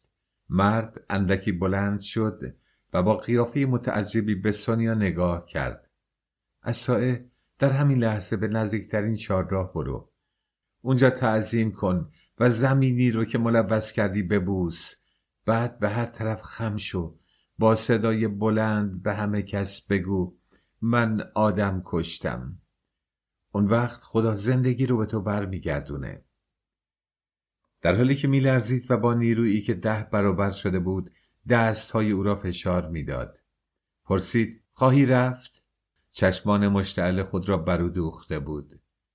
این هیجان ناگاهانی دختر راسکولنیکوف را در بحت عمیقی فرو برد. با حالت بهتآمیزی گفت سونیا پس تو می‌خوای من به زندون برم؟ لازمه که اعتراف کنم؟ باید که مکافات رو قبول کنی و به وسیله اون روح خودت رو دوباره بخری. نه نمیرم اعتراف کنم سونیا. به تندی جواب داد. زندگی؟ چطور زندگی می‌کنی؟ آیا حالا ممکنه؟ چطور می‌تونی دیدن مادرت رو تحمل کنی؟ آه سرنوشت اونا چی میشه؟ اما چی میگم؟ تو مادر و خواهرت رو ترک کردی. از این جهته که با خانوادت قطع رابطه کردی فریاد زد. آه پروردگارا خودش تمام اینا رو می‌فهمه. چطور میشه بیرون اجتماع بشری باقی مونده؟ حالا می‌خوای چیکار کنی؟ راسکولنیکوف به آرامی گفت سونیا عاقل باش. برای چی برم خودم رو به پلیس معرفی کنم؟ به اون آدما چی بگم؟ این معنایی نداره. خودشون میلیون ها آدم رو سر می‌برن. و با این عمل کسب افتخار می‌کنند. سونیا اونا مردمان دون و بیشرفین نه نمیرم. به اونها چی بگم؟ با لبخند تلخی اضافه کرد. بگم که مرتکب جنایتی شدم و چون جرأت نکردم از پولی که دزدیده بودم استفاده کنم اونو زیر سنگی مخفی کردم. اونا منو مسخره می‌کنند و میگن که احمق بودم که از اون استفاده نکردم. احمق و ترسو. سونیا اونا چیزی نخواهند فهمید. اونا قادر به فهمیدن نیستن. برای چی برم خودم رو تسلیم کنم؟ نه نمیرم. عاقل باش سونیا. حمل این بار سنگین. اون هم در تمام مدت زندگی تمام مدت زندگی. با حالت بیرحمانه ای گفت به اون عادت می‌کنم. پس از لحظه ای ادامه داد. گوش کن گریه پسه. وقت اونو که جدی صحبت کنیم. اومدم بهت بگم که اونا در جستجوی منن. منو بازداشت می‌کنن. سونیا وحشت زده گفت آه خب چی شد؟ خودت میل داری من به زندون برم از چی میترسی؟ فقط باید گفت که تا حالا منو به چنگ نیوردن. مدتی کار دستشون میدن و بالاخره نتیجه نمی‌گیرن. اونا دلایل و مدارک مثبتی ندارن. دیروز در خطر بزرگی افتاده بودم و تصور کردم که کار تمومه. امروز اون مسئله حل شده. تمام دلایل اونا داره دو جنبه دو معنیه. یعنی می‌تونم دلایلی رو که علیه من به کار می‌برن به نفع خودم تعبیر کنم. می‌فهمی؟ انجام این کار بر من اشکالی نداره. چون حالا تجربیاتی به دست آوردم. اما یقینا منو زندونی می‌کنن. اگر تصادفی اتفاقی پیش نیومده بود امروز منو توقیف کرده بودن. و هنوز این خطر بر من هست که قبل از اینکه شب برسه بازداشت بشم. نه چیزی نیست سونیا. اونا منو توقیف می‌کنند. اما مجبورند که منو رها کنند چون مدرک واقعی علیه من ندارن و قول میدم که بعدا هم به دست نمیارن به تکای فرضیاتی مثل فرضیات اونا نمیشه کسی رو محکوم کرد. خب کافیه دیگه. فقط می‌خواستم تو رو مطلع کرده باشم. برای مادر خواهرم هم طوری می‌کنم که مضطرب نشن از قرار معلوم خواهرم حالا چندان محتاج نیست. پس می‌تونم درباره مادرم هم اطمینان داشته باشم. خب همین. از طرفی باید محتاط بود. وقتی به زندون برم به دیدن من میای؟ آه حتما حتما. مانند دو غریقی که طوفان آنها را بر ساحل بیابانی انداخته باشد اندوهگین و کوفته کنار یکدیگر نشسته بودند. هنگامی که راسکولنیکوف به سونیا نگاه می‌کرد احساس کرد که دختر چقدر دوستش میدارد و چیز عجیب آن که ناگاه حس کرد این محبت در او تأثیر دردناکی دارد.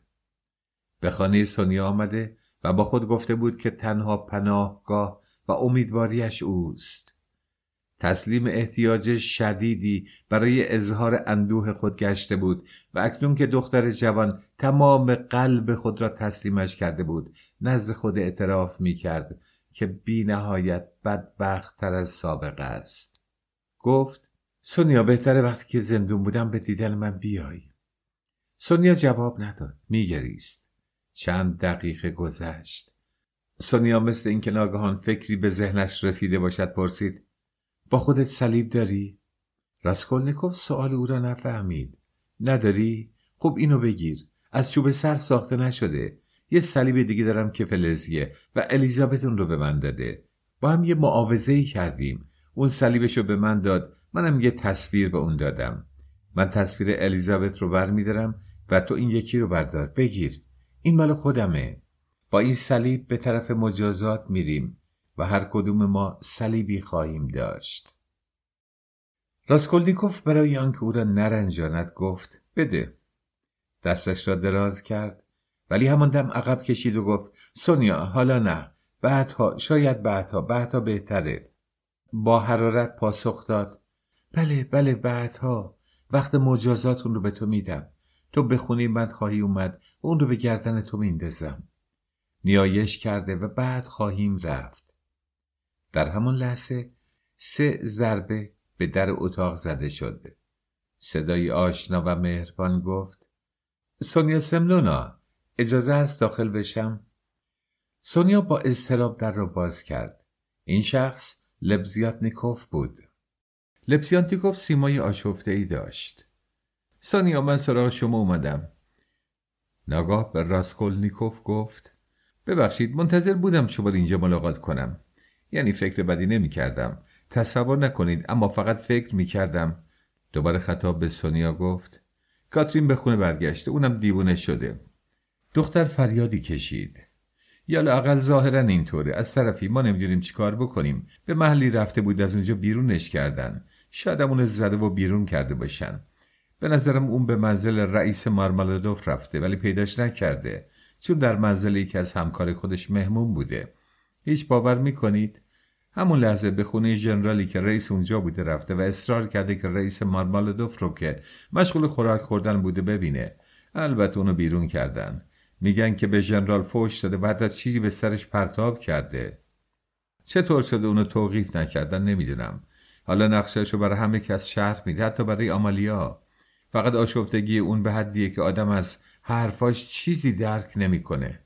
آه بله. میگه چون دیگه هیچ وسیله برش باقی نمونده توی کوچه ها ارگ می‌زنه و بچهاش آواز می‌خونن و میرقصن و از ره گذر تقاضای اعانه می‌کنن میگه که هر روز زیر پنجره خونه ژنرال میره تا ببینن که بچه های یک خانواده نجیب در میان کوچه ها گدایی می‌کنن. تمام به بچه ها رو می‌زنه و رو به گریه میندازه. آواز مزرعه کوچک رو به لنا یاد میده و در این حال به پسر کوچک خودش و پولین درس رقص میده. لباسای اونا رو پاره می‌کنه تا برشون لباسای مطربای دور گرد تهیه کنه. چون اسباب موسیقی نداره می‌خواد تشتی رو با خودش برداره و بره بر روی اون بکوبه. حاضر نیست هیچ تذکری رو تحمل کنه. نمی‌تونید تصورشو بکنید. لبزیاتنکوف باز هم صحبت می‌کرد اما سونیا که انگام شنیدن حرفهای او به زحمت نفس می‌کشید. ناگاه کلا و بالا پوش خود را برداشته خود را از اتاق بیرون انداخت. در حال رفتن لباس می پوشید. دو جوان هم دنبال او بیرون رفتند. لبزیاتنیکوف براسکولنیکوف گفت کاترین حتما دیوونه شده. برای اینکه سونیا نترسه گفتم ظاهرا اینطوره. جای شکی نیست.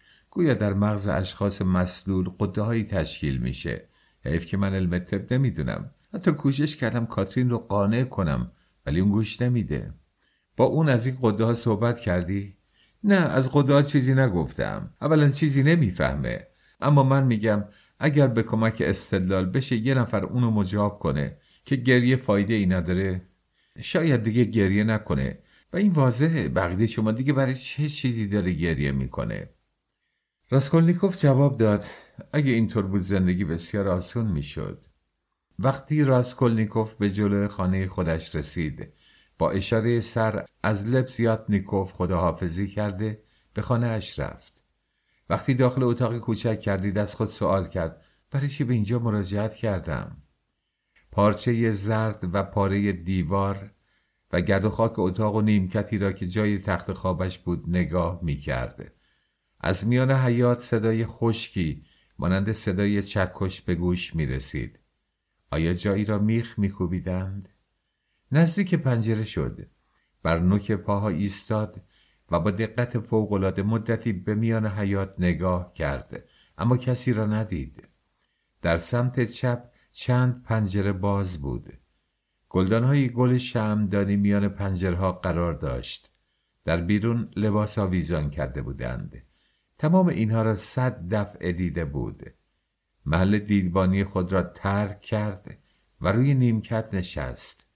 تا آن وقت هرگز چنان تنهایی وحشت آوری احساس نکرده بود.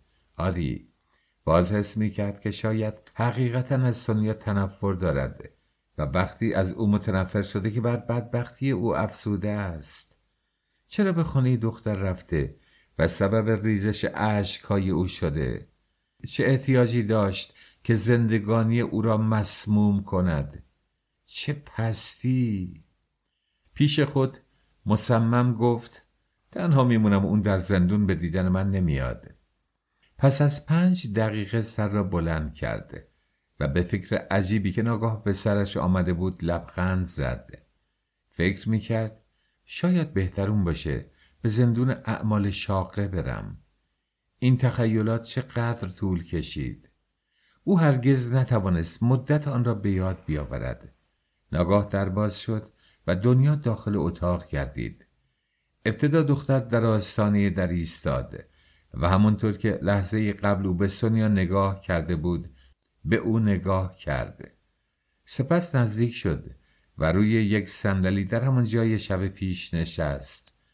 راسکولنیکوف بدون آنکه در چشمانش فکری خوانده شود به خاموشی او را نگاه کرده. دنیا گفت برادر عصبانی نشو. من فقط یک دقیقه میمونم.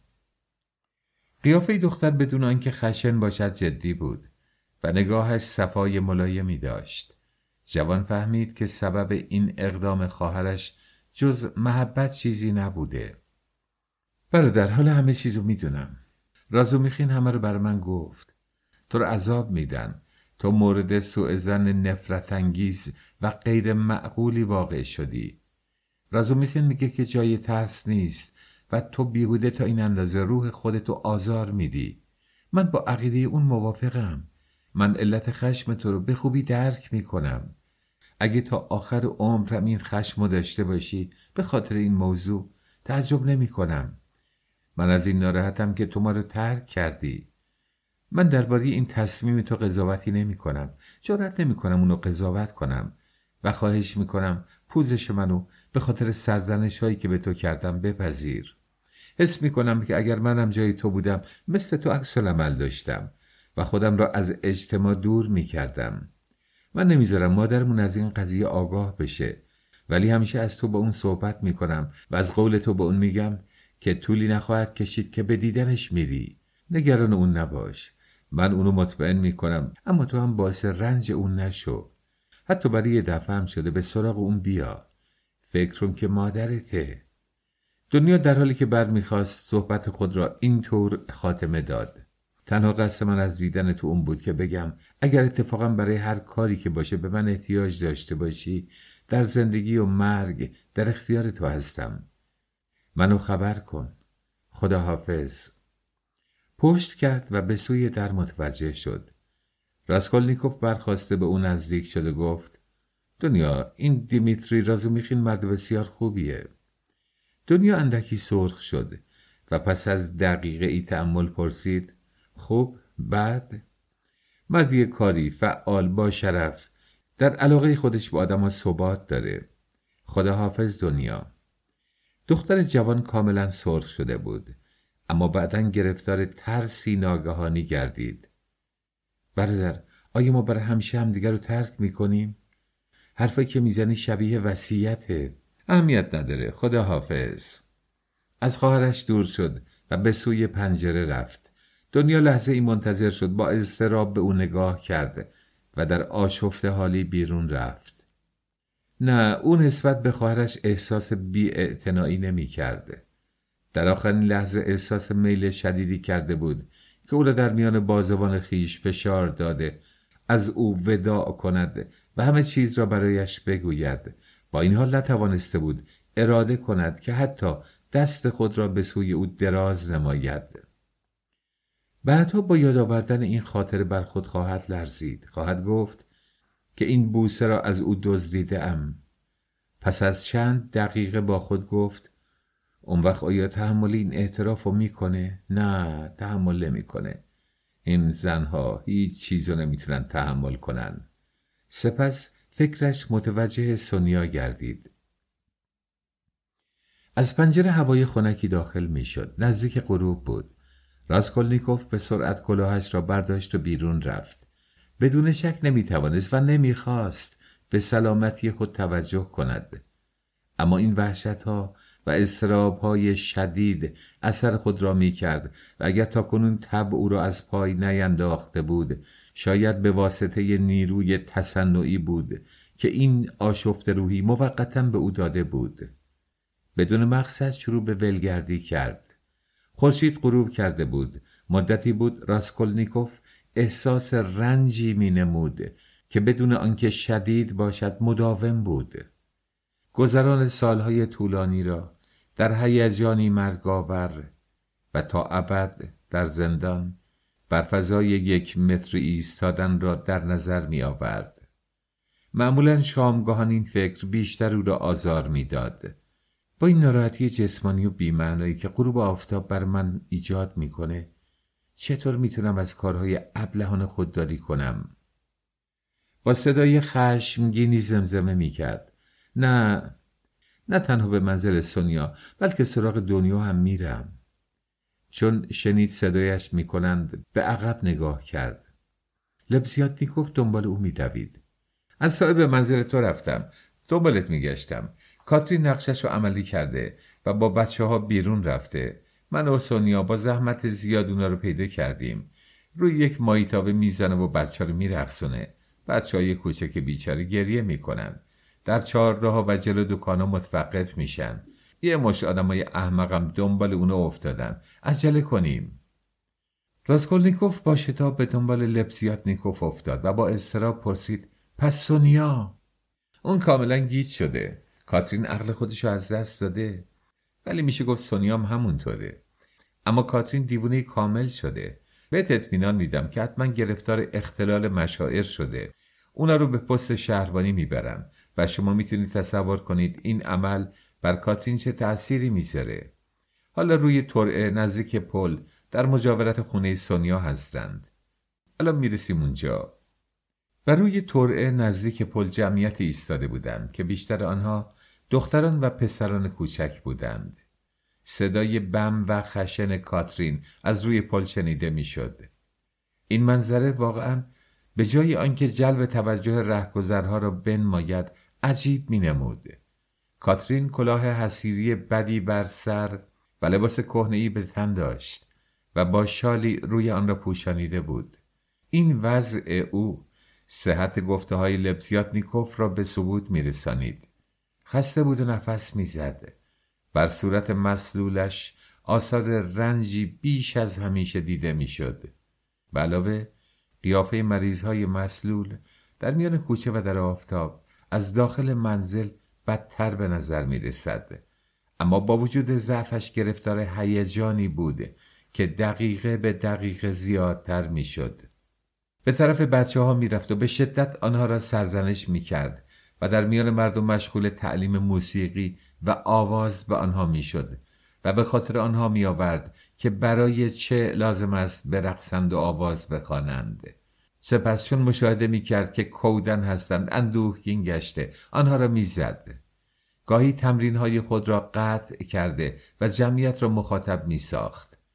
اگر در میان جمعیت مردی را می‌دید که سر و وضع خوبی داشت برای او شرح می‌داد که اطفال یک خانواده نجیب و شاید اعیان به چه حال ملالت باری افتاده انده. اگر صدای خنده یا گفتگوی تمسخرآمیزی را میشنید متوجه اشخاصی که جسارت کرده بودند گشته و مشغول نزاع با آنها می‌شد چند نفر مسخرگی می‌کردند ادهی سر را تکان می‌دادند و همه عموما این زن دیوانه ای را که با اطفال وحشت زده ای احاطه شده بود با کنج کاوی نگاه می کردند. لبزیاتنیکوف اشتباه کرده بود که گفته بود کاترین تابعی به دست گرفته. راسکولنیکوف چنان چیزی ندید. کاترین برای اینکه هماهنگی کند در حالی که پولچیکا آواز می‌خواند و لنا و کلیا میرقصیدند برای آنها دست می‌زد گاهی خودش کوشش می‌کرد آواز بخواند ولی مرتبا در نوت دوم صرف آوازش را قطع می‌کرد. آنگاه ناامید می‌شد و بیماری خیش را لعنت می‌کرد و نمی‌توانست از گریه کردن خودداری نماید. چیزی که مخصوصا او را از جا در می‌کرد اشکها و وحشت کلیا و لنا بود. همانطور که لبسیانتیکوف گفته بود او کوشش کرده بود بچه هایش را مانند خانان کوچه لباس بپوشاند.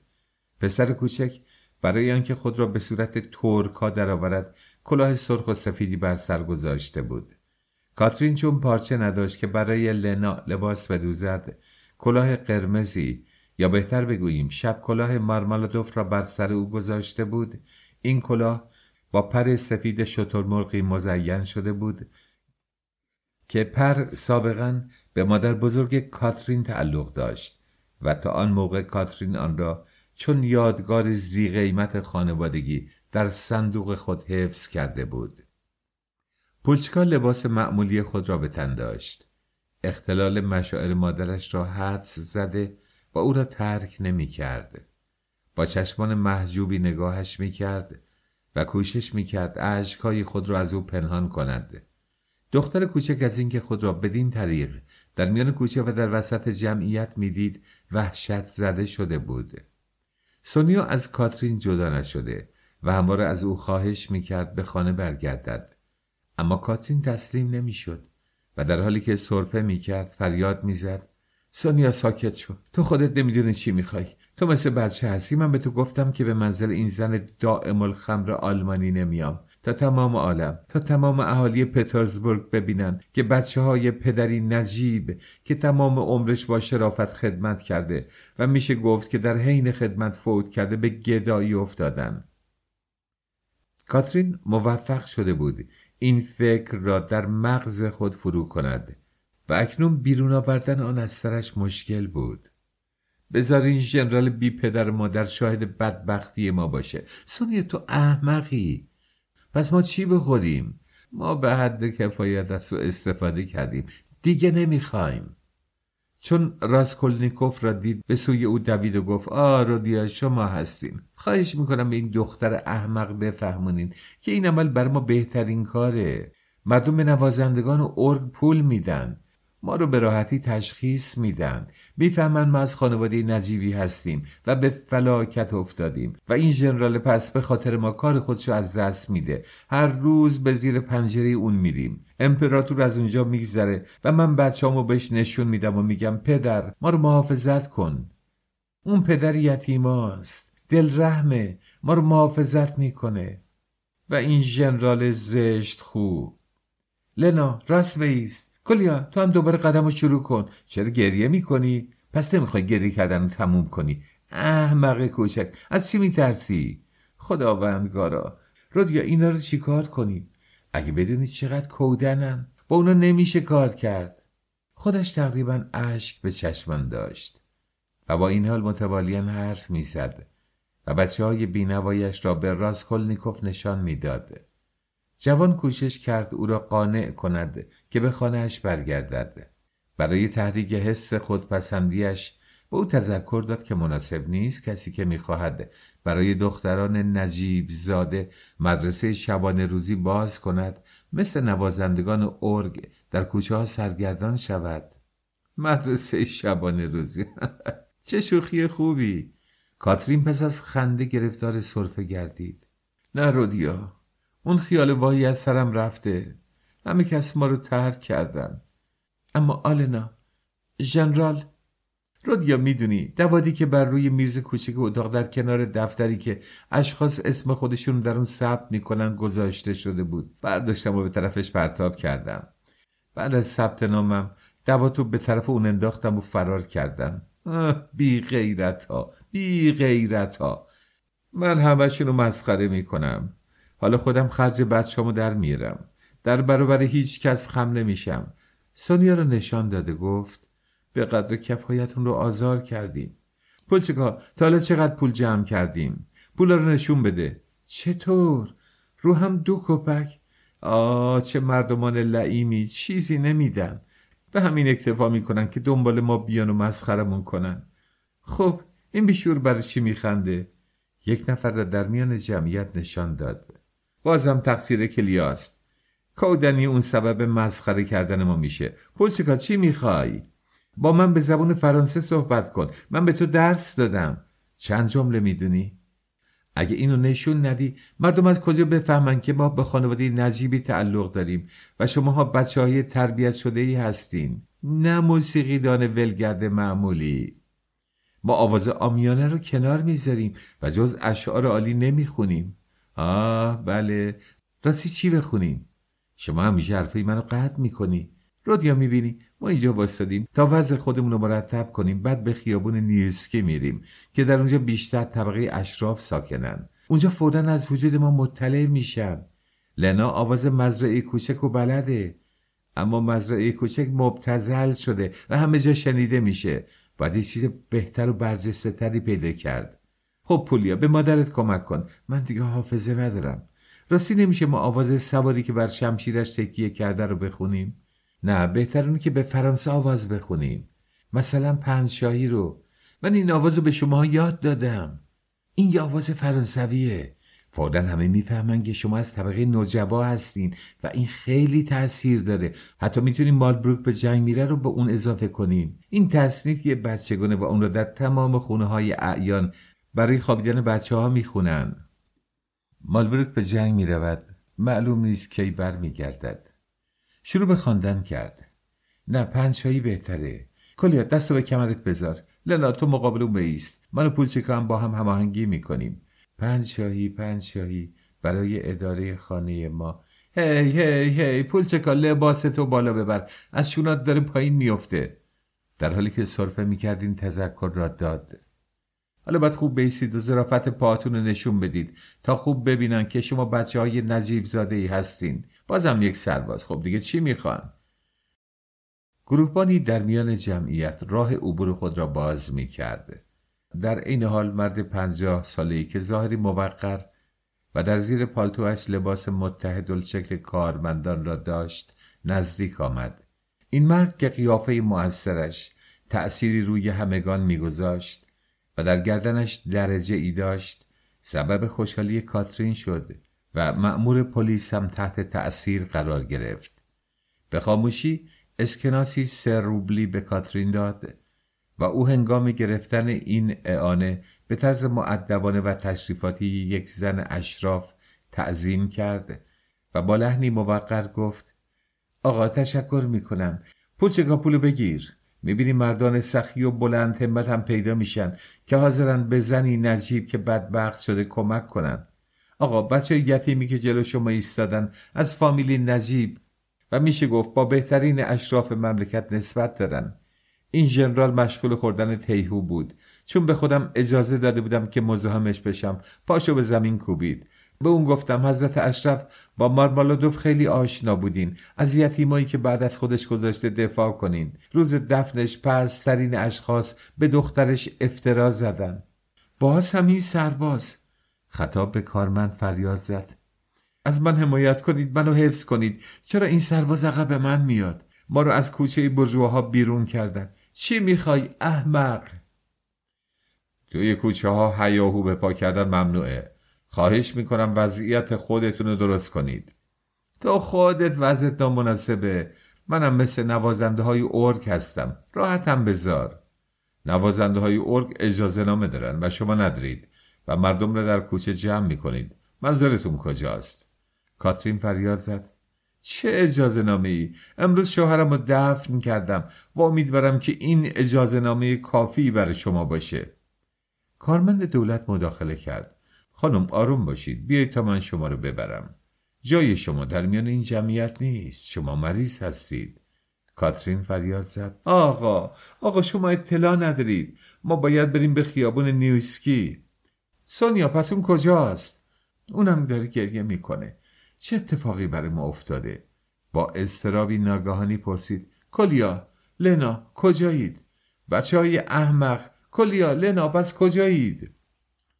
کلیا و لنا دیده بودند سربازی می‌خواهد آنها را توقیف کند و به واسطه حضور جمعیت و کارهای مادرشان وحشت زده شده بودند گرفتار ترسی جنونآمیز گشته و فرار کرده بودند. کاترین بیچاره گریان و نالان به تعقیب آنها رفت. سونیا و پلچکا هم عقب او دویدند. سونیا اونا رو بیار. اونا رو صدا کن.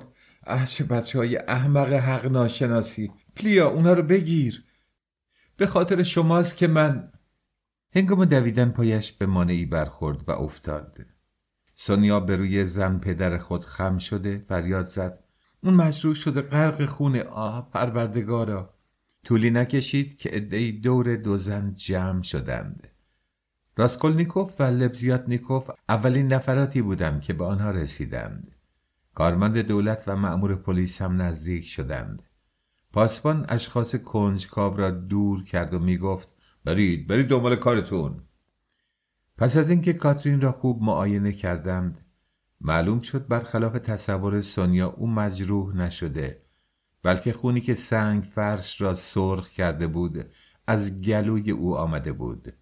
کارمند دولت به گوش دو جوان گفت من با این وضع آشنا هستم این سله. خون اینطور بیرون میاد و دنبالش خفگی میاره. چندی پیش یک نمونه اون رو در میان خیشانم دیدم. اونم همینطور یک لیوان و نیم خون سفراغ کرد. یک مرتبه چه باید کرد؟ اون میمیره.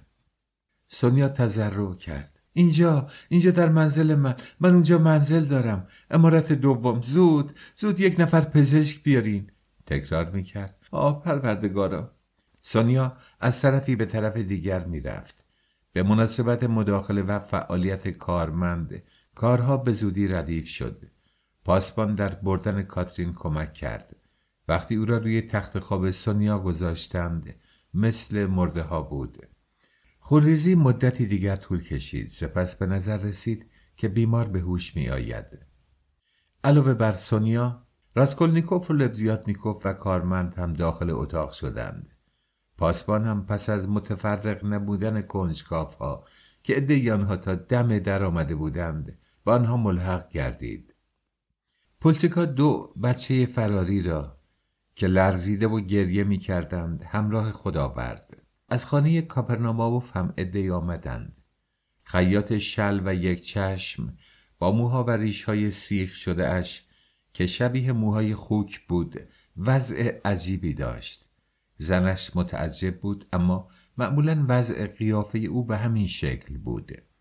در قیافه بچه های آنها غیر از تعجبی کودن اثر دیگری دیده نمی‌شد. ناگاه در میان حضار سویت ریگایلوف هم ظاهر گردید. راسکولنیکوف چون نمی‌دانست که اون در این عمارت منزل دارد و به یاد نمی آورد که او را در میان جمعیت دیده باشد بسیار شگفت زده شد. صحبت از آوردن طبیب و کشیش بود. کارمند دولت کمک پزشک را در این مورد بیفایده می‌دانست و این مطلب را به راسکولنیکوف گفت. با این حال مقدمات آوردن پزشک و کشیش را فراهم نمود. کاپرناماوف آوردن پزشک را به عهده گرفت. در این ضمن کاترین اندکی آرامتر شد و خونریزی موقتا قطع گردید. زن بدبخت نگاهی مریض حال اما ثابت و نافذ به سونیای بیچاره که رنگش را باخته بود و میلرزید و با دستمالی پیشانی او را پاک می کرد انداخت بالاخره تقاضا کرد روی تخت خواب بنشیند او را روی تخت خواب نشاند و از هر طرف او را نگه داشتند با صدای ضعیفی پرسید بچه ها کجان؟ پولیا اونا رو آوردی؟ آه احمقا خب چرا فرار کرده بودیم؟ خون لبهای خشکش را می پوشانید. چشمانش را دور اتاق گردانید. پس تو اینطور زندگی می‌کنی سونیا؟ من یه دفعه به خونی تو نیامده بودم. میباز اینطوری بشه تا بیام.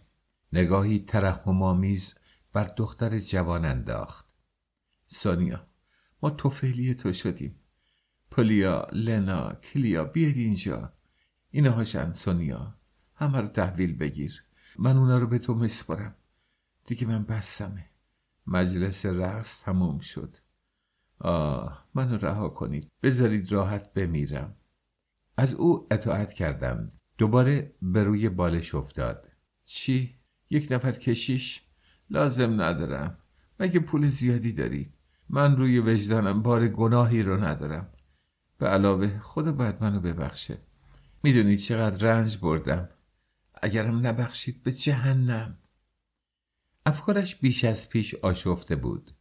گاهی میلرزید و اطراف خود را نگاه می‌کرد و مدت یک دقیقه کسانی را که احاتش کرده بودند میشناخت ولی به زودی دچار هزیان میگردید به زحمت نفس می‌کشید و از گلویش صدایی مانند صدای جوش زدن آب به گوش می رسید. بهش گفتم حضرت اشرف پس از هر کلمه ای متوقف می شد. این آمالیا لودویگونا آه لنا. کلیا. دستاتون به کمر. به سرعت بچرخین. بلغزین. دایره ندارم. بادو به هم بزن. بچه خوبی باش. به سرعت شروع کن به خوندن. تو الماس و مروارید داری. بعدش چی بود؟ اینو بخونید. تو زیباترین چشم ها رو داری. دختر جوان بیش از این چه می‌خواهی؟ آ این آهنگم هست در یکی از دره های داغستان که خورشید آن را با شعله های خود میسوزانند. آه چقدر این آواز دوست داشتم. این آواز رو به حد پرستش دوست داشتم. پولچکا پدر پیش از عروسی ما اون رو می‌خوند. ای روزگار این اونچه که میبایست میخوندیم. خب پس چطور؟ پس چطور؟ فراموش کردم. پس دنبالی اون رو به یاد من بیارین. گرفتار تلاطم فوقالعاده ای بود و کوشش مینمود روی تخت خواب برخیزد بالاخره با صدای بم شکسته و شومی در حالی که پس از هر کلمه نفس می‌کشید و صورتش وحشتی را نشان می‌داد که رو به تزاید بود خواند. در یکی از دره های داغستان که خورشید آن را با شعله های خود می سوزانید گلوله ای در میان سینه. سپس ناگاه کاترین شروع به گریستن نمود و با اندوه اثرگذاری گفت حضرت اشرف یتیمای منو محافظت کنین به خاطر پذیرایی که در منزل مرحوم مارمالادوف از شما شد. میشه گفت که پذیرایی اشرافی. ناگاه لرزید و گفت آه آه مثل این بود که کوشش می‌کرد به خاطر آورد در کجاست. با نوعی اضطراب تمام تماشاچیان را نگاه کرد ولی فورا سونیا را شناخت و از اینکه او را در برابر خود دید متعجب به نظر آمد. با صدایی ملایم و عطوفت آمیز گفت سونیا سونیای عزیز تو اینجایی؟ او را دوباره بلند کردند با لحن نومیدانه تلخی فریاد زد. بسه کار تمومه. حیوان ترکید. سپس دوباره سرش را بر روی بالش انداخت. یک دفعه دیگر به حالت نیمه خواب افتاد. اما مدت زیادی طول نکشید. صورت نحیف و زرد رنگش به عقب افتاد و دانش باز شد.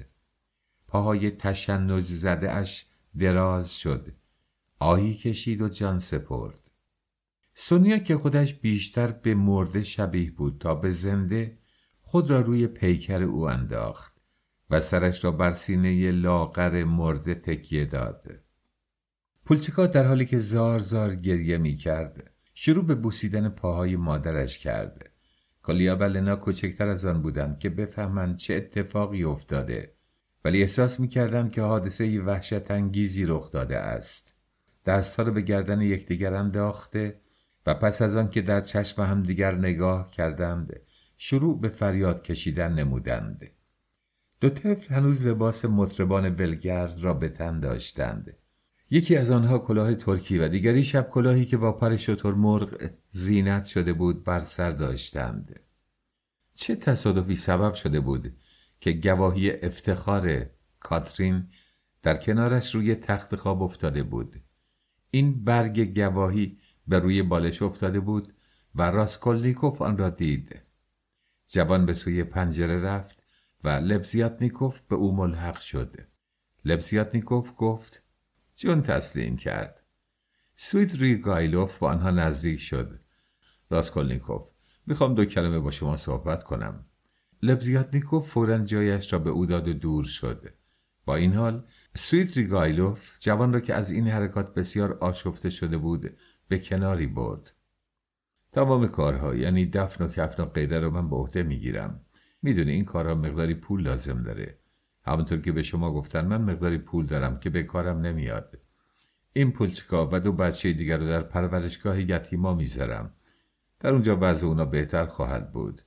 برای هر نفر اونا 1500 روبل می‌ذارم تا به سن بلوغ برسن و سونیا برای نگهداری اونها زحمتی نداشته باشه. من سونیا رو هم از این منجلاب بیرون می‌کشم. چون دختر خوبیه اینطور نیست؟ خوب می‌تونید به دنیا بگیر که پولشو چطور مصرف کردم. راسکولنیکوف پرسید به چه منظور انقدر سخاوتمند شدید؟ سویدریگایلوف با خنده جواب داد آه چقدر بدگمان هستید.